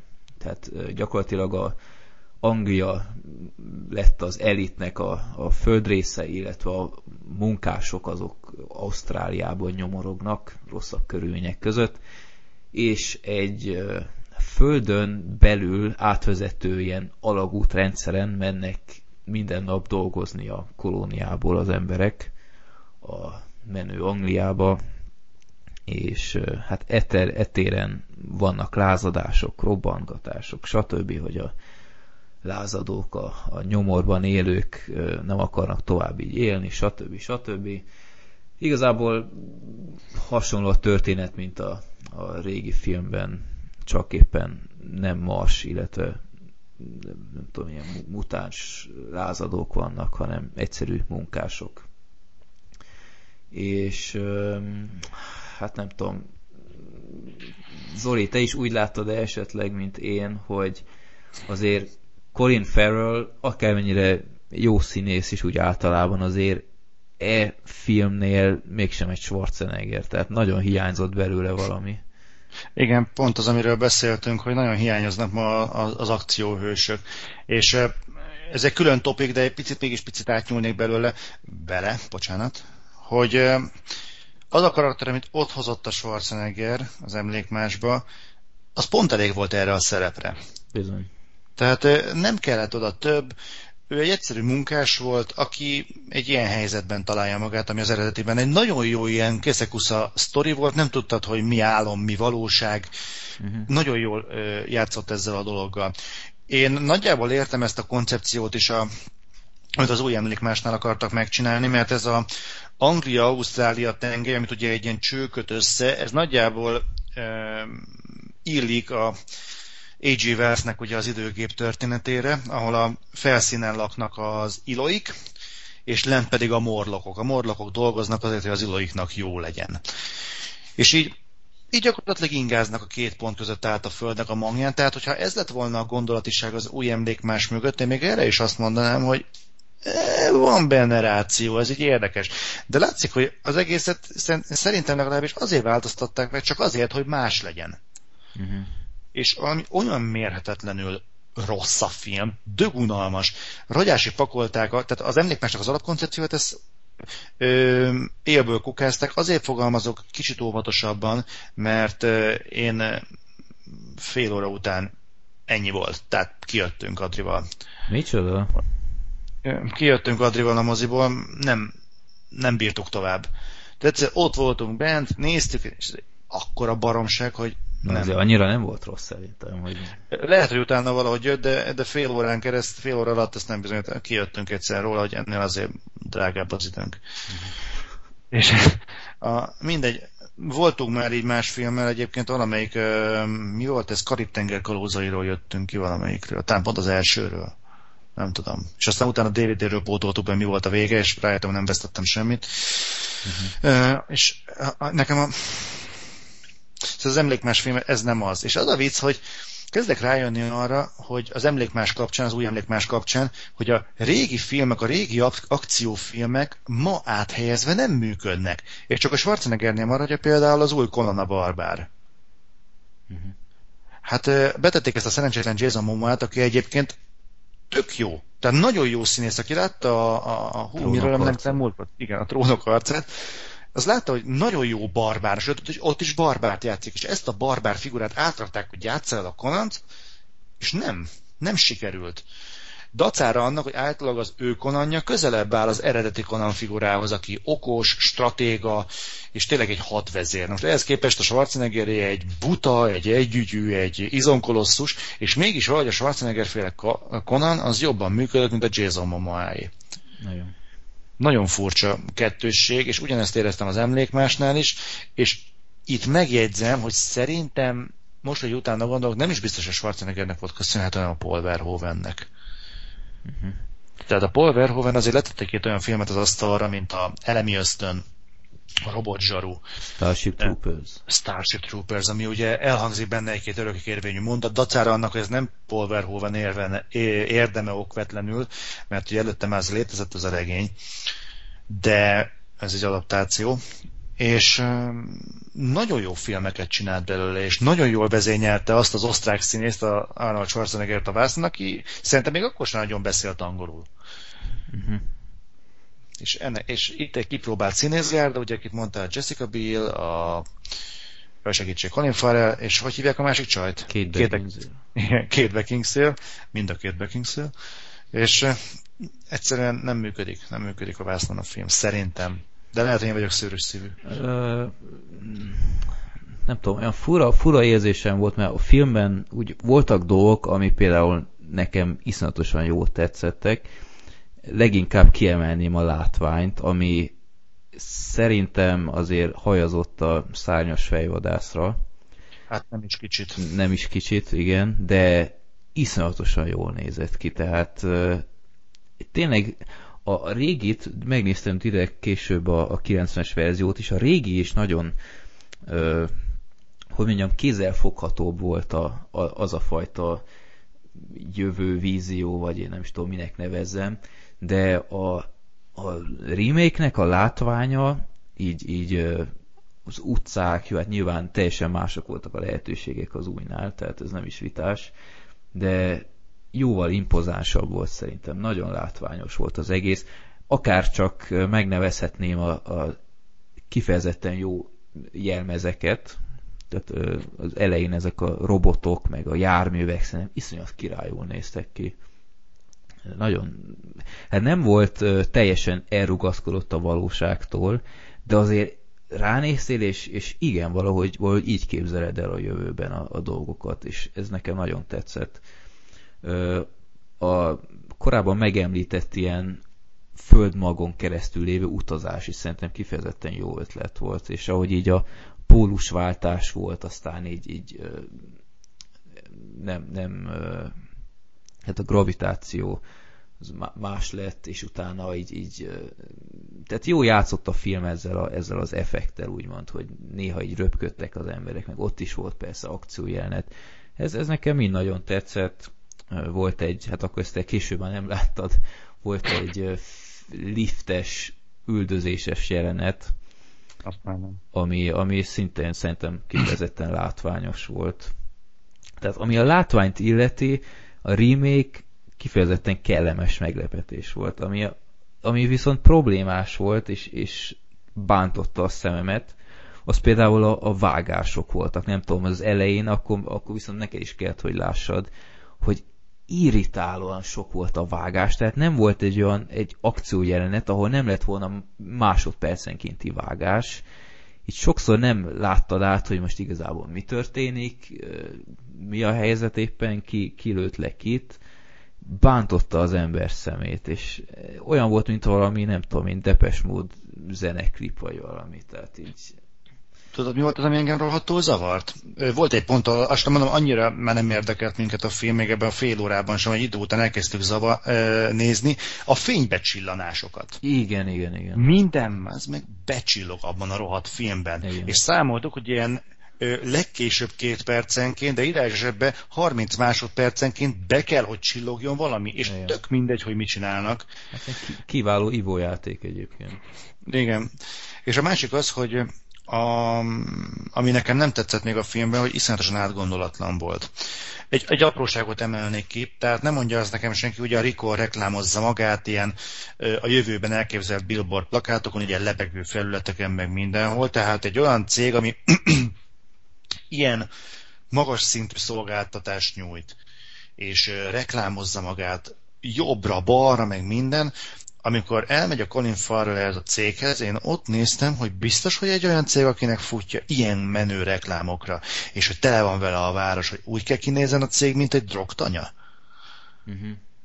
Ilyen, ilyen, ilyen, ilyen apróságok. Igen, és... a réginél mondjuk sokkal stílusosabb volt az egész. Igen. Jó, hogy megint egy gyönyörű szót mondtál, stílusos, igen. Uh-huh. Ez is például, igen, ez most nem volt stílusa a filmnek. Ami még a remake-nél zavaró tényező volt egyébként, hogy a karakterek teljesen ilyen, ilyen élet képtelennek, vagy én nem tudom, hát semmi élet nem volt bennük. Így, így elgondoltam, hogy a, a réginél Schwarzenegger valahogy egy ö, nyilván az ő színészi tudása miatt, meg a, a bárgyú kife, kifejezése miatt, de így valahogy az ember így, így vele érzett, és így átélte a, szituációját, hogy most egy normális ember, és most ilyen hülye szituáció jutott, stb. Az új filmnél teljesen leszartam mindenkit, tehát a Colin Farrell egy pillanatig nem érdekelt, és, és az is bántóan, egyszerűen ne, nem is értem, hogy ezt is miért csinálták, lehet, hogy azért, mert a rendező ö, fickónak a felesége a két Beckinsale, és ő próbálta a két Beckinsale-t minél többet berakni. Ugyebár a mhm. két Beckinsale a, a Colin Farrell felesége, úgymond, a régiben a Sharon Stone volt, és állandóan belerakta a két Beckinsale-t. Olyan két Beckinsale túladagoláson volt a film végére, hogy gyakorlatilag ő volt a főgonosz. Tehát hiába nem, nem ő volt a főgonosz, mert elvileg a, az Egyesült Brit Föderációnak az elnöke volt a főgonosz, akit a Brian Cranston alakított a Breaking Badből. És nagyon sokat szerepel mostanság, de nagyon kedvelem a fiszkot, úgyhogy ö, örültem is neki, de annyira nem volt semmi kisugárzása annak a karakternek, hogy főgonosz legyen, hogy, hogy így, így, így olyan volt, mint egy ilyen rossz mellékszereplő, mert, mert minden hm. két Beckinsale-ről szólt, Polott pedig ő csak egy, egy ügynök volt, tehát nem ő volt a főgonosz, de úgy lett beállítva, hogy állandóan vele kellett konfrontálódni a Colin Farrellnek, és így néztem, hogy hát vegyetek már vissza belőle, mert, mert ez így, így abszolút nem így kéne, hogy legyen. Tehát a réginél, a réginél is ö, viszonylag keveset szerepel szerintem a főgonosz, de ott legalább egyik, egyetemen lehetett érezni, hogy ő a negatív pólus, a Schwarzenegger a pozitív pólus, és akkor ezeknek kell összecsapniuk de, de az újban hát így abszolút hiányzott az egész, tehát összes karakter teljesen ilyen, ilyen kicserélhető, Jessica Biel is halvány volt vég, végtelenségig. És ahhoz képest, hogy mennyi akciójelenet volt, így egy pillanatra nem éreztem azt a filmnél, hogy ez izgalmas. Tehát így, így, így, így néztem, mondom, oké, okay, úgy is tudom, hogy, hogy nem fog meghalni, egy pillanatig nem izgultam senkinek a sorsa miatt, és, én nem tudom, ez így egy, egy ilyen filmnél szerintem marha kevés, és, és kicsit cikk is is. Tehát nem tudom, így, így mindenképp többet vártam, utána megnéztem a 90-es verziót, és sokkal többet nyújtott, tehát ö, például a, a remake az, az nem volt vicces, egy vicc nem volt benne. A réginél kifejezetten jó poénok vannak, ott volt a, a hülye robot, ott volt Johnny Taxi, vagy mi, a, mi volt annak a neve? Johnny Taxi, igen. Ott volt király, izé, ilyen one-liner, hogy, hogy Sharon Stone-t lelövi, és utána consider this a divorce, elváltnak, vállásnak tekintsd ezt vállásnak. Tekintsd ezt vállásnak. Hát ez milyen király már. Akkor, nem tudom, szóval így, így kifejezetten jó poénok voltak benne. Ami az új, új verziónál még a, a föld, tehát hogy nem, nem Mars volt, hanem föld, emiatt nem is voltak mutánsok. Ami szintén egy réginél egy kifejezetten érdekes dolog volt, hogy voltak benne mutánsok. Viszont mivel nem voltak a Földön mutánsok, így kilógott a sorból a három mellű nő. Abszolút, tehát, ja, ezt jó is, hogy mondod, tehát benne van ebben is a három mellű nő, így abszolút idegen tényezőnek tűnik. Tehát megfigyel, hát nem figyelted meg, mert kimentél fél óra után, de ö, így a filmben nem káromkodnak, nem volt, nem volt kifejezetten brutál akciójelenet, nem volt mesztelenkedés, tehát abszolút ö, figyeltek arra, hogy izé a 12 éves gyerek is bemehessen. Ugyanakkor így, így idegen tényezőnek berakták oda a három mellű nőt, így egy ilyen két másodpercre, csak hogy el mondani, hogy igen, ebben is benne van, ú, de király lesz, és akkor az emberek bemennek, mert hát ez biztosan lesz, mint a régi, és, és ez a három mellőnő olyan furcsán hatott bele, furcsán hatott abba a filmbe, hogy á, lehet, hogy jobban meg voltak csinálva a dudák, ez kétségkívül, de így, á, és komolyan most es, meg se volt magyarázva, hogy miért van három, mert nyilván izé rá lehet fogni, hogy plastikai sebészet, oké, okay, kész. Hát, és akkor mi van? Tehát... Hát igen, csak megint, az, megint a néző találgat a mozi sötétjében. És, és értelmetlen is volt, mert a, a réginél legalább egy ilyen kuplerájszerűségben volt ez a három melünő. És, és az újban az utcán van, érted? És így megmutatja, mondom, jó, szuper, ja, nem tudom. Ugyanakkor a régit is azért ö, bizonyos szintig kritizálnom kell pár dologban, szóval a kétharmadánál szerintem az egy kicsit kifullad az a film. Tehát így elveszíti a humorát, meg, meg nem tudom, tehát így érezhetően laposabb lett szerintem az a film, de, de még így is messze veri a remake-et és nem láttam értelmét a remake mert, mert semmit nem adott hozzá a látványon kívül, ami viszont nem kompenzált kifejezetten, mert a réginél is jó volt a látvány, csak nem volt olyan nagy felhajtás körülötte. Tehát ami, ami a régiből hiányzott, azt az új nem pótolta, úgymond. Tehát nem volt létjogosultsága szerintem ennek a remake-nek. Adrinak, a mennyasszonyomnak, Aslarnak volt egy olyan felvetése, hogy igazából lehet, hogy nem is ezért készült ez a film. Lehet, hogy Hollywoodban valakiben felmerült, hogy kéne egy ellenkampányt készíteni a remékekre. És ezzel akarnak elrettentő példát állítani az emberek, hogy ne akarjanak remékeket nézni a jövőben. Hát, ahhoz, ahhoz viszont nem volt elég szar ez a film szerintem, hogy ilyen ellenkampánynak tűnjön. Tehát egy tisztességes film volt, tehát az, azt hozzá kell tennem, hogy háromszor elaludtam a film alatt. Igen. De nem azért, tehát ilyen még nem tudom, utoljára a Final Fantasy-kor volt, hogy elaludtam a, a moziban, de ismétlem, hogy nem azért, mert a film volt olyan minősíthetetlen, hanem mert valami iszonyatos fáradtság jött rám, és nem is tudtam megmagyarázni, mert kb. ilyen délután két órás eloldást néztünk meg, és háromszor elaludtam ilyen, ilyen pillanatokra csak, tehát ilyen fél percre szerintem, azt mindig meg kellett kérdezni, hogy most hol vannak? Meg izé, de, de értettem a sztorit, tehát sokat hmm. nem vett el ebből, de, Persze. de nem tudom, szóval nem, nem volt ez egy, egy olyan film, amit muszáj lenne megnézni moziban. Tehát TK-ból, TK-ból ki lehet venni, de szerintem nézzétek meg inkább a 90-es verziót, mert, mert sokkal emlékezetesebb jelenetek vannak benne, a Johnny Taxitól kezdve a Ja, hát mondhatnám azt is a, a régiben, amikor kivette a, a hogy hívják, a jeladót az orrából. Hát milyen királyul Jú, nézett ki. Hát az nekem fájt, hallod, hogy recseg. Igen, igen, és hogy ott kampótot belenyomta. Az újból ez, ez is jelzi, hogy, hogy mennyire hogy már ötlettelen volt a kicsit, kicsit az egész, hogy honnan vette ki a tenyeréből. Egy, egy telefon volt a tenyerében, és azt, azt vette ki. Azt és, így, és így, így összehasonlítottam, hogy tenyértelefon és egy, egy pingponglabda az orron keresztül, hát itt a pingponglabda nyert, tehát így esélye nincs a remake-nek.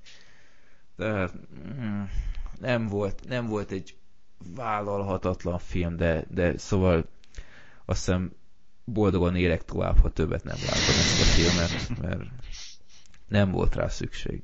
Voltak ennél meg rosszabb meglepetések és rémékek terén, de, de nem, nem volt ez olyan nagy szám.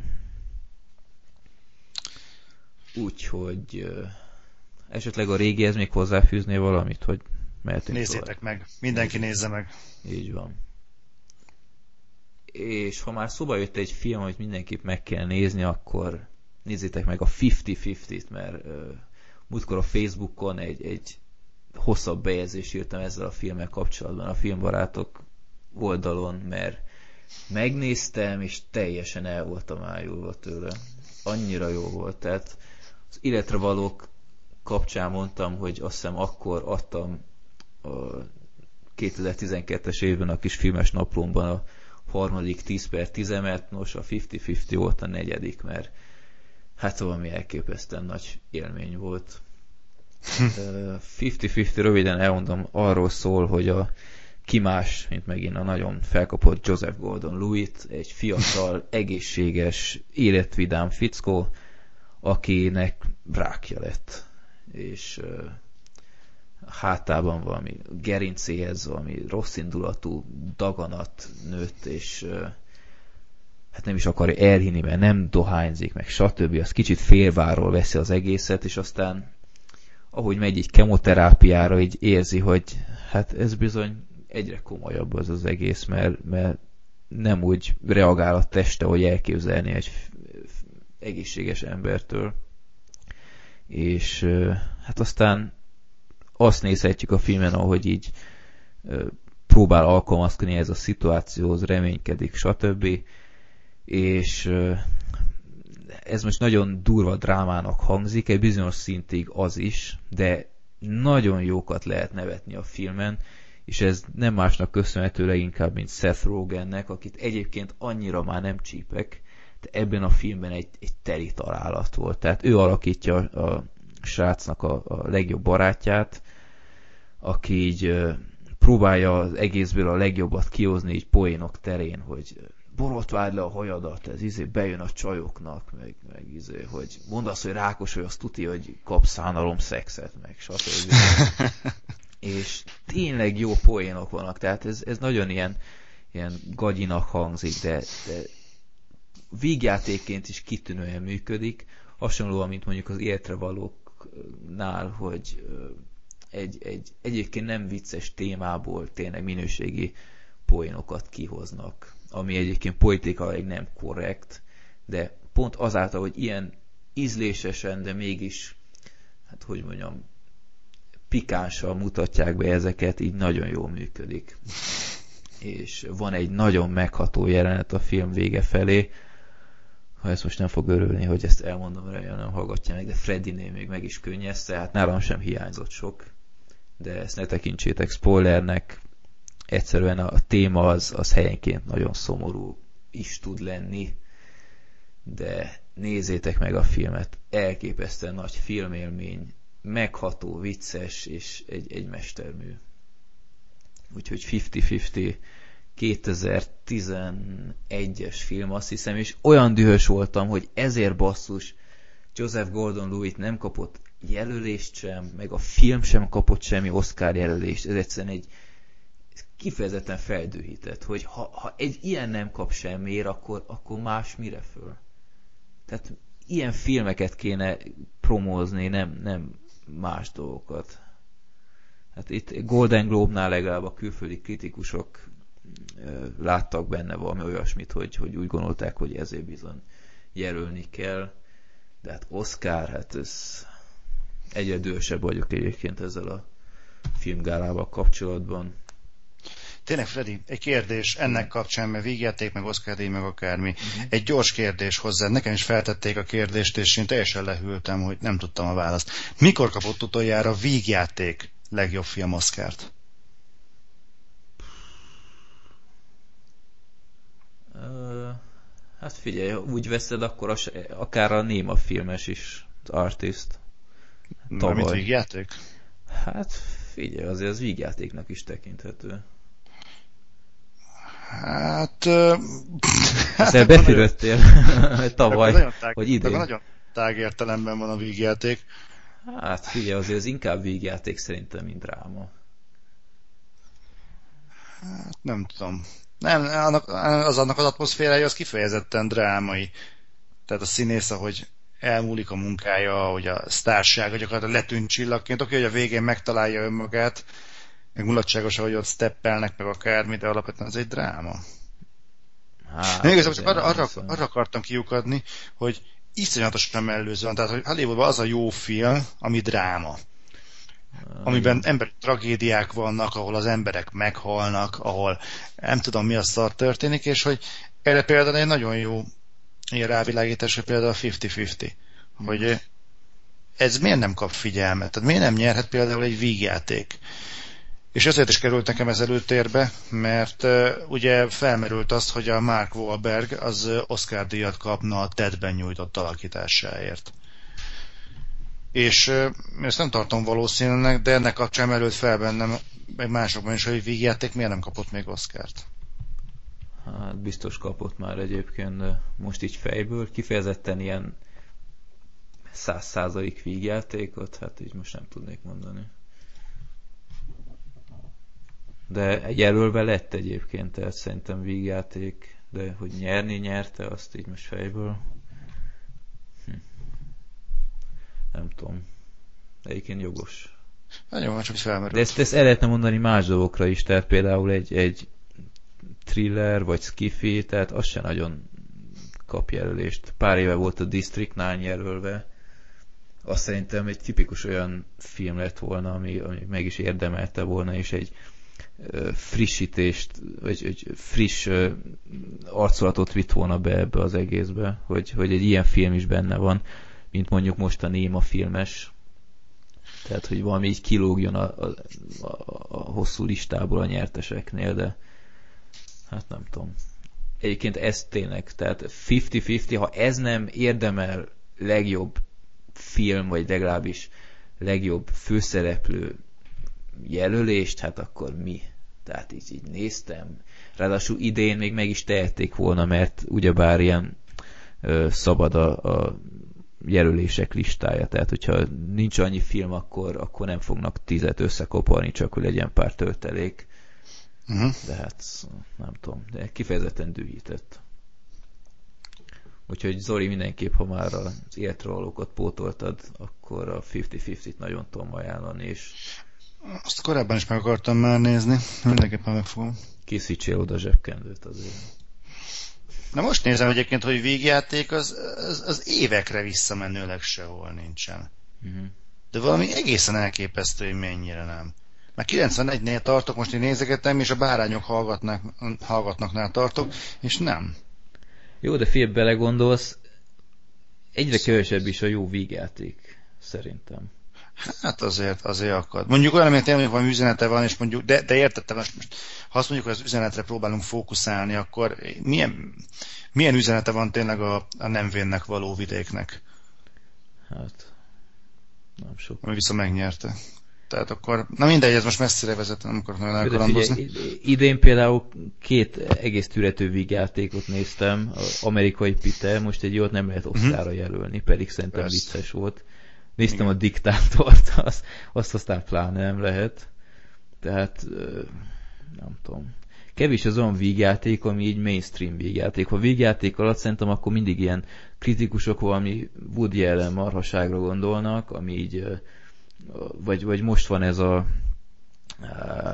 hogy hívják, amit még mindig tudni akarsz a szexről, vagy valami ilyesmi, a Mary Streep, meg Tommy Lee Jones, ilyen, ilyen 50 pluszos vígjátékok, Hát azt én meglátom a plakátját, hogy amit még tudni akarsz a szex, és ott van Tommy Lee Jones, vagy Meryl Streep. Hát én nem akarok nagy képűnek tűnni, de most én 30 leszek, tehát ha valamit tudni akarok feltétlenül a szexről, nem biztos, hogy Tommy Lee Jones-tól és Meryl Streepről kérdezni. Jó, mondjuk ez, ez a magyar forgalmazó sara, mert iszonyat fos lett a, a magyar címe, tehát nem, köze nincs az eredetinek ehhez. Tehát ez a, mm. ez a Woody ellenes, amit tudni akarsz a szexről, vagy mindig is tudni akartál a szexről, ennek a imádják a magyar fogalmazók egyébként a korábbi dolgokra, így más filmekre utalni a címmel. Uh-huh. Tehát kezdve, hogy volt amerikai pite, aztán lett német pite, aztán gondolom ben zombiai pite, minden lószar van már, úgyhogy csak az a lényeg, hogy valami valamihez kötődjön a filmcím. Na mindegy. Következő. Jó. Na Zoli, hát megtörtént az, amit már nem tudom én három adás óta nem sikerült neked. Elvesztettem. megtörtént. Igen. Elvesztettem a szüzességemet. Akkor beszélj röviden a Prometheusról. Hogyha... Ja, ja, hogy arról? Uh, igen, azt is megnéztem.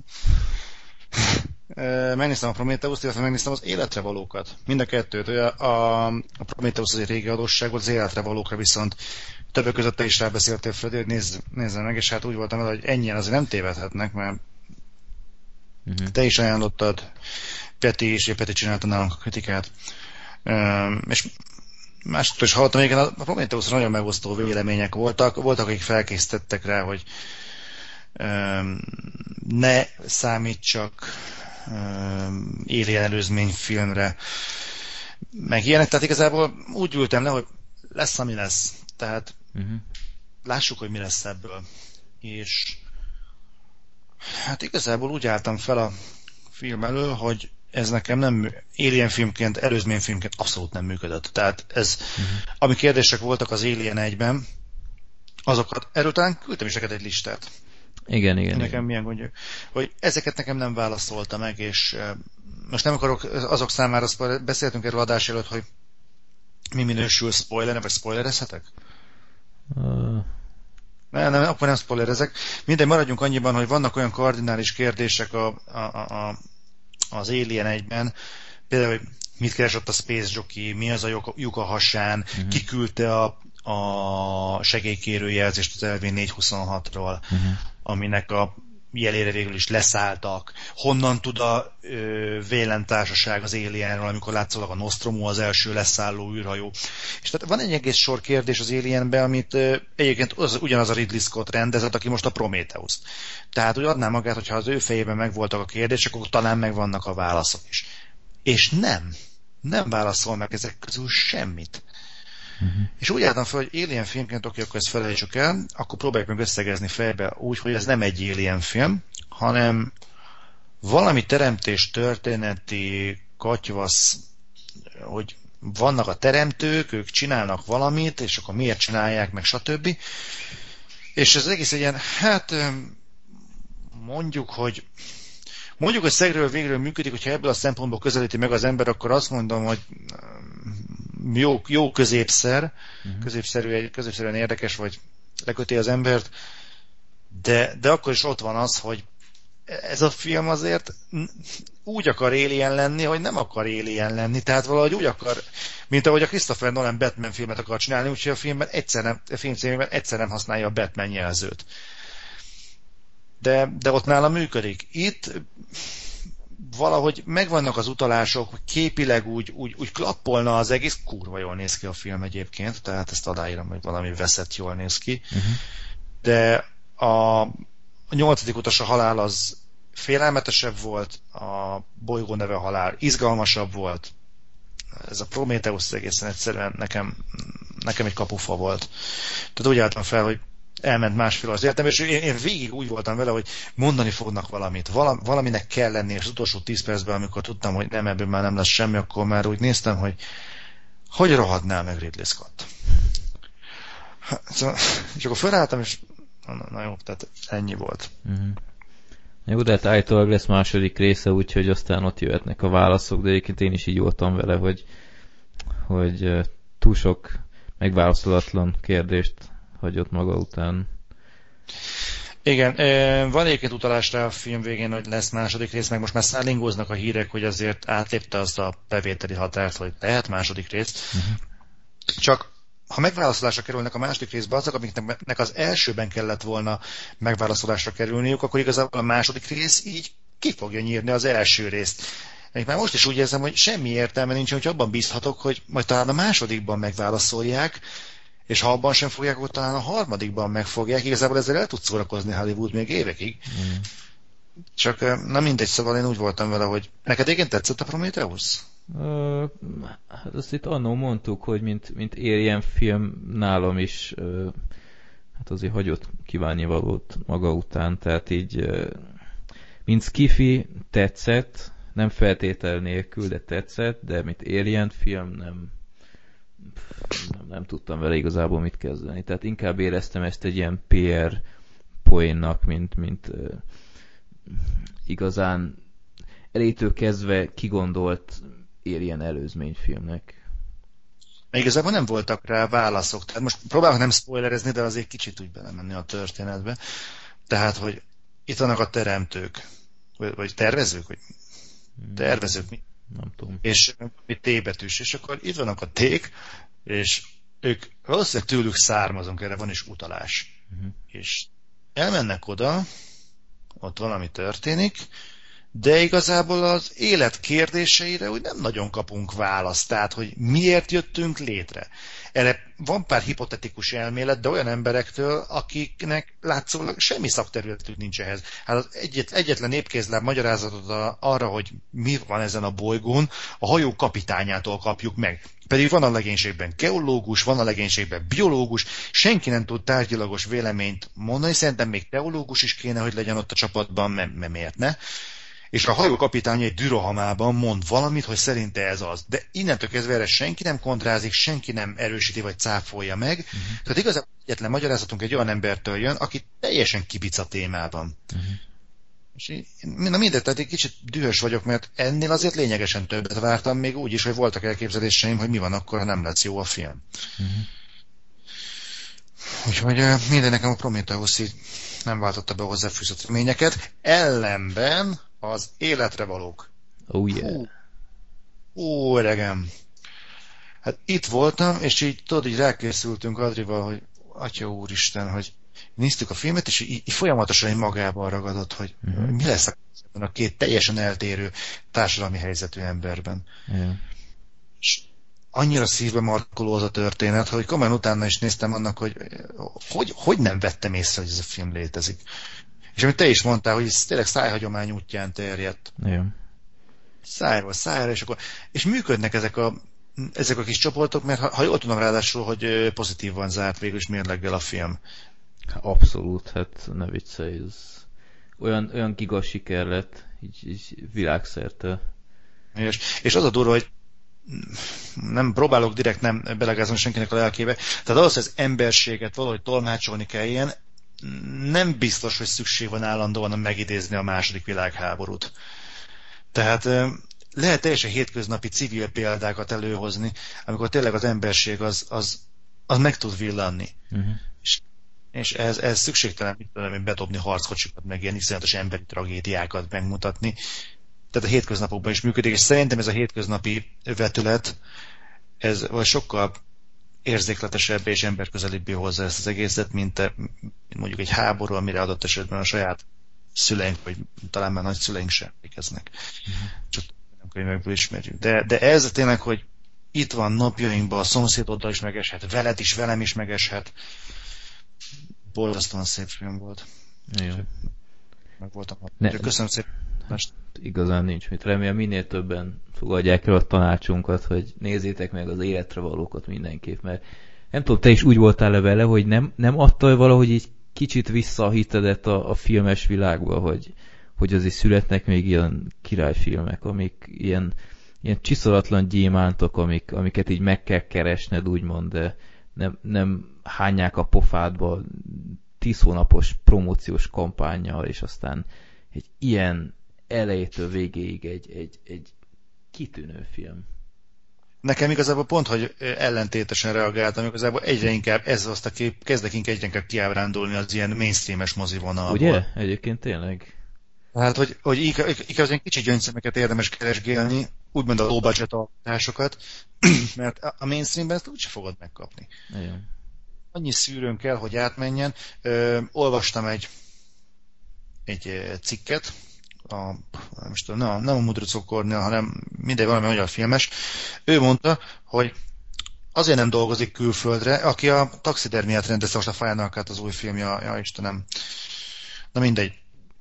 És ő mondta az egyik interjújában, hogy azért nem dolgozik például ö, Amerikába, hívták oda is, Hollywoodba rendezni, és azért nem ment ki, mert filmesként a művészi szabadságot sokkal jobban meg tudja őrizni például Magyarországon, mint Hollywood. És például hozta fel azt, hogy Guillermo del Toro, amikor csinálta a Hellboy 2-t, uh-huh hogy minden egyes forgatási nap után videokonferenciára kellett, hogy bemenjen, hogy a producereknek elszámoljon, hogy most éppen mit vettek fel, ők megnézzék, leláttamozzák, és azt mond, megmondják, hogy ez így mehet, vagy mit kéne változtatni, és ez itt teljesen megöli a filmes atmoszférát, és tökéletesen meg tudom érteni ezeket az embereket, akik azt mondják, hogy ők művészek, nekik van egy elképzelésük, és meg akarnak valósítani egy filmes víziót. Uh-huh. És nincsen rongyosra szűrve különböző producerek vagy mecénások által. Uh-huh. Na mindegy, ebbe bele tudnék menni, hogy el tudok vendégezni spirituális témák, és most nem akarom senkinek se az idejét, se az agyát, de, de nagyon jó film volt. És már készül a amerikai remake, ha minden igaz. Na. Illetve valóból. Vagy megnézem, megnézem, hogy ki a... Uh, kit írnak. Nem Sandler, ha? Ah. Én, én, én Robert De Niro-ra gondolnék, hogy ő még egész jól el tudna játszani a fogyatékos embert. Redésekben el is játszotta egyszer, úgyhogy szerintem abban jó lenne. Na, rákeresek erre, hogy ki lehet. De ez is egyébként annyira, hogy mondjam, elkeserítő, hogy, hogy egy, egy, egy amerikai miért nem bírná megnézni ezt a, ezt a filmet felirattal? Miért kell a pofájába rakni a, a saját úgymond embereivel elkészült változatot. Annyira kínos ez egész szerintem, például volt a halálos temetés, vagy haláli temetés, nem tudom, a brit végjáték, és nem tudom, láttad esetleg? Halálos temetés? Nem. Egy icipicit zajongani bocsánat, csak egy dumálnak mögöttem. Nem gond. Na, abból például elkészítettek egy USA verziót, ahol mindenkit átírtak ilyen fekete szereplőre, és ugyanaz a film gyakorlatilag csak ilyen, ilyen ripacskodással jó man, meg Chris Rock, meg, meg nem tudom, mindenkit egyszerűen adaptáltak, ahelyett, hogy az amerikai megnézte volna, megnézte volna a saját nyelvükön egy, egy angol verzió, tehát nem kéne, hogy baj legyen a megértéssel. Nem, elkészítették. Hát. Minden, nekem van egy elég rossz véleményem az Egyesült Államokban a, a szellemi szintről, ezzel most senkinek lelkében nem akarok belemászni, lehet, hogy van valakinek amerikai rokona, és ez magára veszi. Ö, és persze ez általánosítás, amit nem szabad, de maradjunk annyiban, hogy én látom, hogy miért csinálják azt, hogy egy tehát az az ország, aki reméket készít egy egy dreadből, ami semmi másból nem áll, mint hogy pár tájváni katona bemegy és szétverik az embereket egy épületben, hogy ezt remékelik az USA-ban, szerintem ez mindent elárul. Mm. Jó. Jó. Hát itt most nem találtam igazából konkrét infót, itt a Jamie Foxot említik esetleg, vagy Chris Rock, de meg lehet, hogy nem fekete lesz, hanem latino. Nem tudom. Hát remélem, ha már mindenképp csinálnak ebből egy tök felesleges reméket, remélem legalább ami méltó gárdát hoznak össze, mert mondjuk Robert De Niro el tudom képzelni meg, nem tudom még, ki lehetne még fekete. Az a baj, hogy azok a ö, szemtelen pimasz dolgok, amik mondjuk ebben a filmben megvannak, és, és mégis elmélyítik a kapcsolatokat. Például, amit te is mondtál, hogy hógolyóval dobálja a tolószékes. Igen, meg, meg nyújtja a telefont, hogy csörög, meg vedd már fel. Meg... Tehát ezt hogy meg, megmernék lépni, mert ott, ott már is mindenféle emberjogi csoport kimenne. Uh-huh. Hát arról láttam a videót, nem, amikor bemutatták az avatárt. És a, jó Isten, James Cameron, amikor kivonult a moziból, és ami leszbikus közösség ment oda tüntetni, hogy miért nem csinálta a Natiriből, a benszülött lányból leszbikust, és hogy tüntetnek, mert hogy nagyon jó zászló leszbikus mozgalomnak, és atya úr, egy ilyen országban gondolj bele, egy leforgatnál egy, egy életre valókat. Hát igen. És hát ez nem normálisak, nem mindegy. Hát igen. Bár egyébként szerintem pont az ilyen fogyatékkal élők kifejezetten örültek ennek a filmnek, mert végre nem ilyen hát nem, nem ilyen szokásos ábrázolásmódban lettek bemutatva. Tehát Pontosan. Nem tudom. Nem tudom. Akkor már csak két film van hátra, és egy olyan, amit szinte mindketten láttunk, én nem is olyan rég, te, te is viszonylag nem tudom, Igen, pár hete láttad csak, mint a Twitteren ezt olvastam volna. Uh-huh. Mission Impossible 4 Phantom Protocol. Uh-huh. Hát neked nagyon tetszett, ha jól emlékszem. Őrült jó volt. Szerintem a Mission Impossible első részétnek eh, Mission Impossible első részét simán hozta. Uh-huh. Hát, az, az, a, az a legjobb nálad az első, ez eddig? Hát nálam a, a, a, a mélypont, megmondom őszintén, a második rész volt, a galambok köpöztek percben. Igen. Lassít. és nem tudom, az első az egy ilyen teljesen vállalható ilyen kicsi skifi, nagyon akció, és sok Tom Cruise. De ebben a filmben viszont nagyon jól sikerült felhigítani, és megmondom őszintén, hogy tehát azért az első Mission Impossible, mikor készült, ez 20 évvel, vagy Á, nem? annyi nincs. Szerintem 12-13. Hát itt nem tudom. Hát de... mondjad, én addig kikeresem. De megmondom őszintén, hogy úgy kíváncsi voltam, hogy a Tom Cruise azt meddig akarják még itt szuperhősként beállítani, és nagyon tetszett, hogy így próbálják egy kicsit, próbálják egy kicsit ugye elvinni a fókuszt, tehát a Brad Bird, aki rendezte, ő csinálta az, a Hihetetlen Családot. Azt is ő rendezte. És tehát egy ilyen csoport mozgatásával elég jól meg tud birkózni a kamera előtt, lehet legyen az húsvér vagy animált. Mhm. Esetünkben ugye érdekesebb. 96-os egyébként kikerestem. 16 éves. Hát majdnem eltaláltam. És már van Mission Impossible 5, te jó Isten, ezt megnézem. Én megmondom őszintén, hogy nekem tetszett ez az új hangvétel, tetszett, hogy egy kicsit földhöz ragadtabb. Hát a korábbi Mission impossible nem igazán történt volna meg olyan, hogy a Tom Cruise mászik a toronyház oldalán is. Jaj, elnézést. És leesik a kezéről a kesztyű. Igen. Kétszer kell neki úrnia egy ablaknak. Igen. Hát emlékszünk, volt olyan, amikor azon drámáztunk, hogy az izzadságcsepp olyan lecsöppene a padlóra. Aha, vigyázz. Uh-huh. De mm, nekem nagyon tetszett, hogy visszahoztak egy ilyen földhöz ragadtabb dolgot.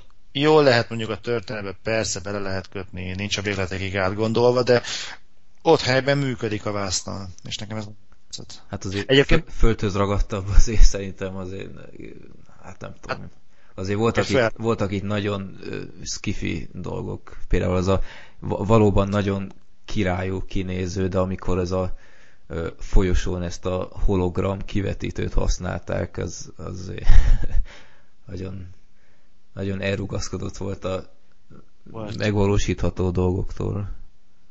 Miért? Miért ne lehetne? Á, hát ez hogy működne a valóságban? Nem. Simán. Figyelj, legközelebb, figyelj, eljöttek valamikor hozzánk, valahogy megoldom, jó? Jó, oké, és belemegyek egy ilyen vászonba, azt nézek, hogy itt hol van ajtó. Ja. Vászon. Figyelj, melyik lenne nekem egy kérdésem, mert ugye apró mankónak azért, hogy lássak dátumokat, hogy nézegetem közben az IMDb-t, és ezt felnakadt a szemem valamin. Hogy van az, hogy Prometheus, Ted, Total az eredeti Total és most az Mission Impossible mindegyik 7,5-ön áll. De tök mindegy, lehet, hogy ugyanaz a korosztály kommentel mindenhova, vagy pontoz mindenhol. Ide most bevágom később az x zenét. Helyes. Ha mindegy, ez csak most így felmerült bennem. Lehet, hogy sikerült lelepleznem valami globális összeesküvést. Így van. Meg... És a legközelebb akkor már nem leszek itt. A Willow 7.1-en áll. Ezt most meg 7. tudom mondani. Tehát az ezek nem olyan szélsőséges ingadozások. Amit egyébként nem is George Lucas rendezett. Csak írta? Csak írta, és Ron Howard rendezte. Na, mit szólsz? Durva, durva. Kemény. Hát ez... Ami, Jó, de... ami még a Mission Impossible 4-ben ugyebár az a sztori, hogy a, egy szélsőséges csoport, vagy aktivista, vagy nem is tudom, minek nevezem, Mikael Nykvistet, akit játszik, elrabol nem szovjet, hanem orosz nukleáris indító kódokat. És, és aztán így, így végig az volt a fejemben, hogy ez egy akkora logikai baki, hogy miért nem változtatja meg a Kreml egyszerűen ezeket a kódokat? Hát valószínűleg nem lehet. Hát mi hogy nem lehet? Hát ez most el tudod képzelni, hogy, hogy egy, egy nukleáris világhatalom vagy, és ö, 10 perc alatt az egész földet kiírthatnád, de azt a kódot, amit 18 éve egyszer megalkottál, már nem tudod soha többet megváltoztatni, hát ez, eznek nincs értelme. Hát de biztos ne felejtsd el. Tehát ez, ez, így, így végig ez volt a fejemben, hogy, hogy a Kreml tudta, hogy elvitték, és mit csinál? Egy, egy ilyen nyavajás, nem tudom én, ilyen, ilyen ügynököt küld az egész után, hogy szerezze vissza. És ez, ez, nem, lehet, nem lehet igaz. Hát, hogy kb. három percbe kéne, hogy teljen, hogy ezeket a kódokat megváltoztassák. De simán ezt a G.I. Joe-nál is. Én nem tudom. Tehát ez egy olyan, lehet, hogy, lehet, hogy meg lehet magyarázó filmben, amit szerintem ugyanúgy nem lehetne megmagyarázni, hogy ez hogy lehet, de ha, ha nem voltam figyelmes esetleg, akkor írjátok meg, hogy mi a szaré nem változtatják meg a kódokat, mert egyszerűen nem tudok túlépni ezen a, ezen a bakin. De egyébként nézhet, nem volt rossz szerintem a negyedik rész. Voltak benne izgalmas jelenetek, de én még mindig azt mondom, hogy szerintem a harmadik volt a leg, legizgalmasabb a három közül, vagy a négy közül, bocsánat. Jó, hát a Philip Seymour Hoffman, mint, mint rossz fiú, hát igen, hát azért tehát, hálás szerepet, igen. Igen, tehát abba, abba így ugyanúgy, mint, mint a korábban említett Total Recall-ban, így, így tudtad, hogy, hogy ki a, ki a rossz fiú, úgymond. Tehát így a negyedik filmben volt egy rossz, volt kettő rossz, volt három rossz, így, így, így eloszlottak a dolgok, és nem tudom, valahogy így, így, így hiányzott az egészből egy, egy olyan kicsit olyan, olyan személyes háború egy, egy, egy gonosz fél ellen, de nem tudom, nem volt rossz igazából, tehát meg lehet nézni, de így annyira nem voltam elájulva tőle, hogy így kifejezetten kiemelném a szériából ezt a részt.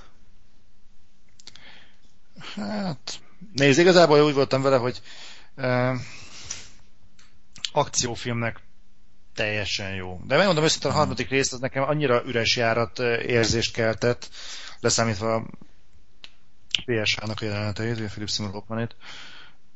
Mindegy, ne, nekem, nekem bejött, most különösebb gondom nem volt, vagy igazából nem is vártam tőle semmi.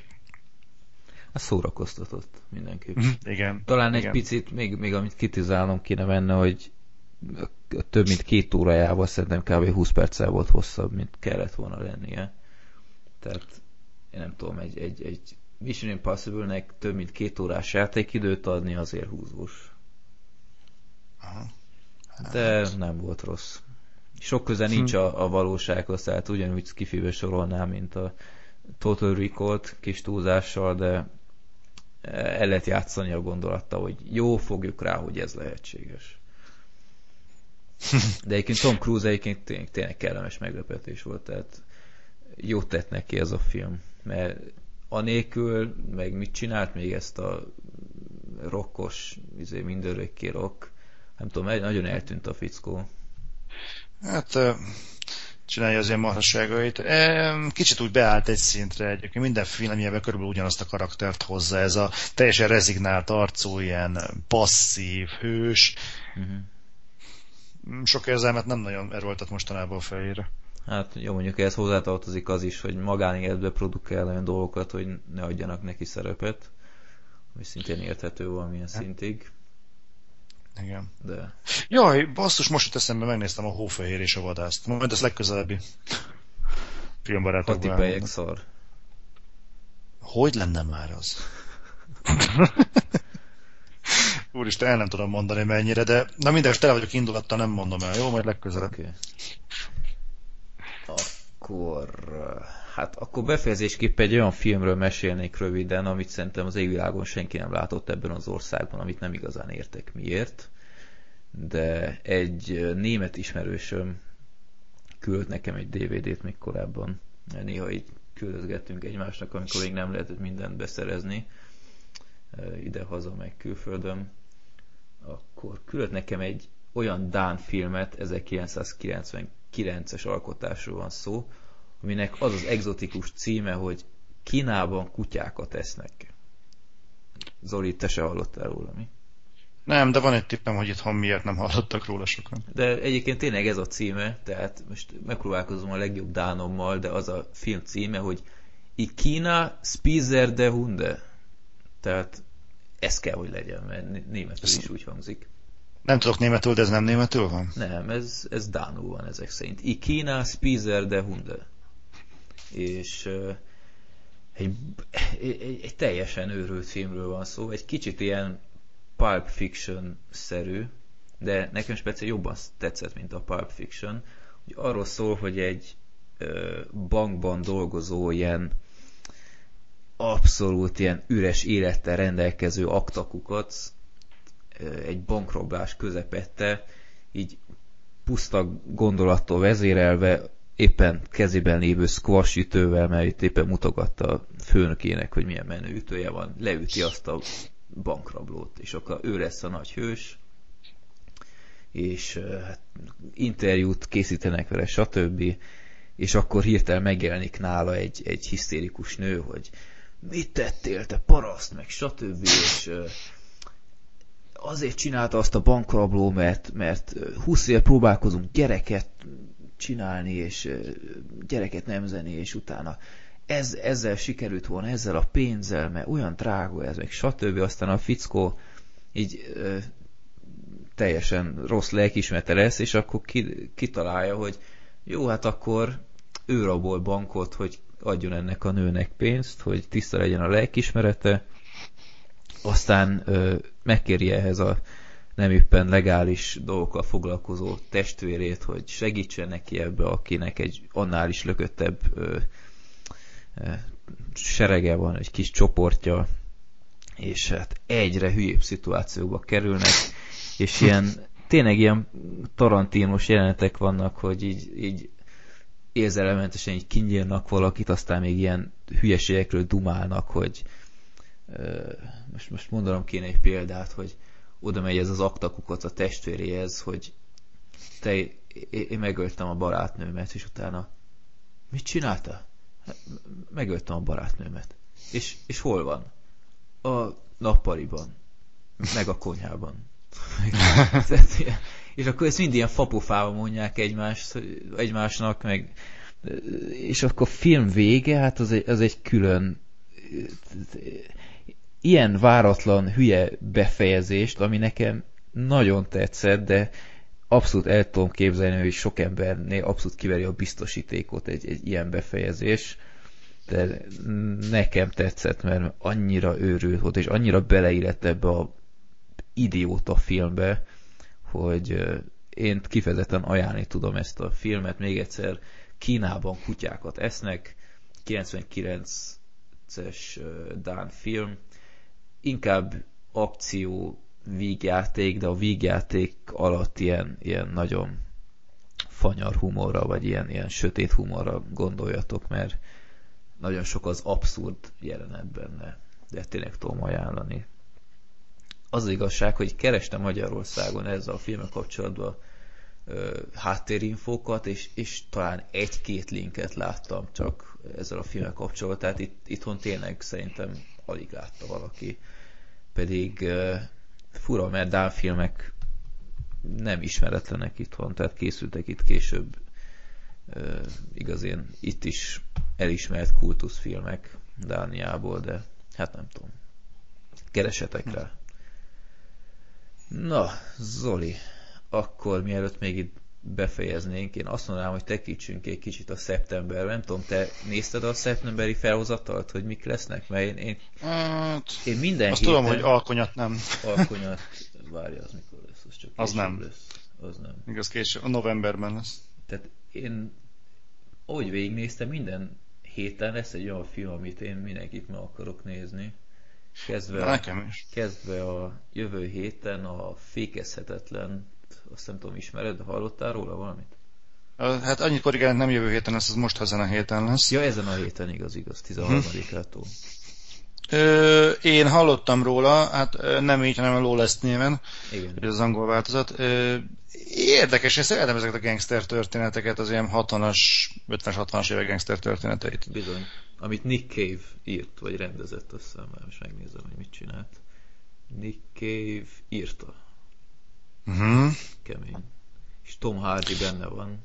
Illetve Igen, igen, engem ezért érdekel főleg. Guy Pearce, Shia LaBeouf, Gary Oldman, azért vannak itt emberek. De ez már láttam a premier, vagy a, a trailerét egy film előtt, hú, hát nagyon felkeltett az érdeklődésem.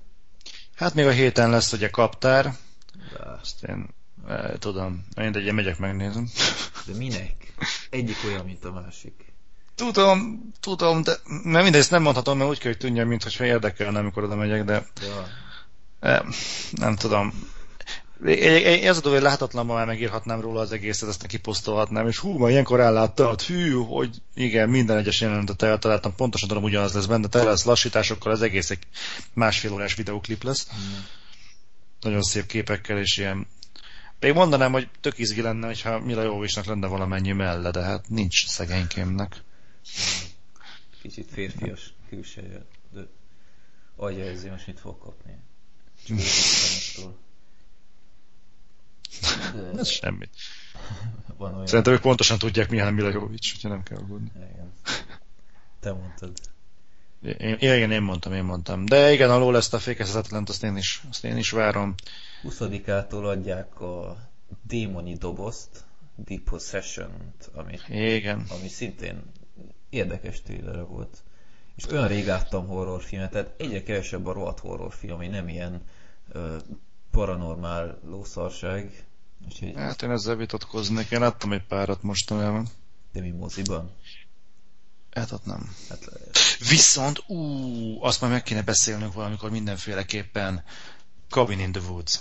ja, igen, igen. Az ö, szeptember végén jelenik meg DVD-n, úgyhogy én TK-ból rögtön ki fogom venni. Azt már legközelebbi adásba kitárgyaljuk. Ez tárgyaljuk ki mindenképpen.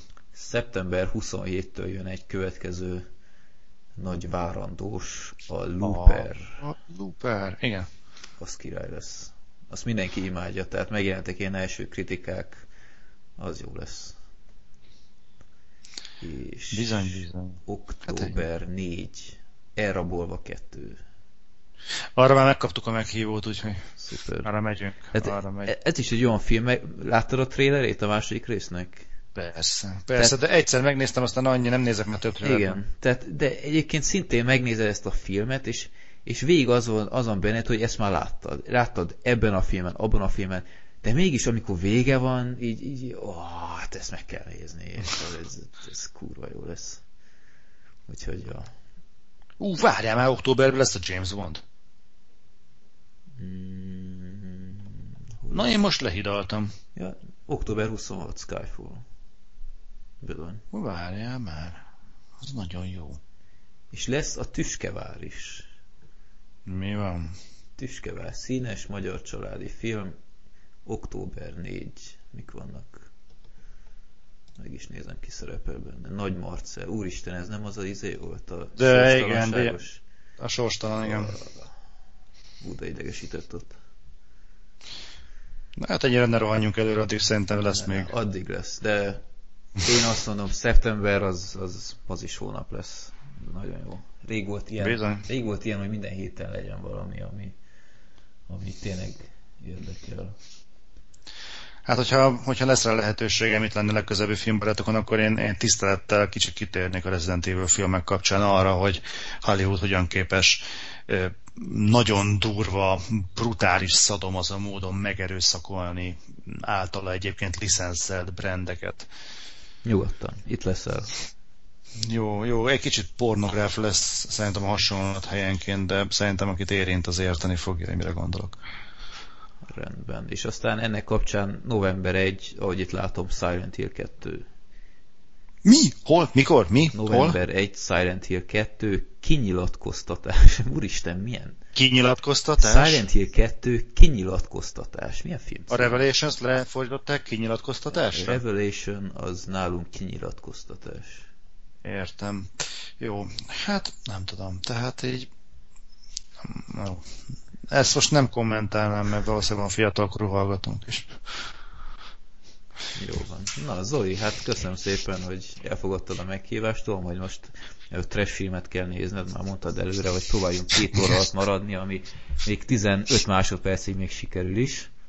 Úgyhogy köszönöm, hogy itt voltál, és akkor lehet, hogy szeptember végén akár a, vagy október legelején csináljuk a 18. kiadást. Remélhetőleg ott már megint hárman leszünk de hát köszönöm még egyszer, hogy itt voltál, itt voltatok, és hát bújjátok a Filmbarátok Facebook oldalt is, mert azért oda is rakok ki pár csemegét, illetve írhatok ti is kérdéseket a villámkérdésekhez. Még valamiből válogatni, de nyugodtan írjatok még.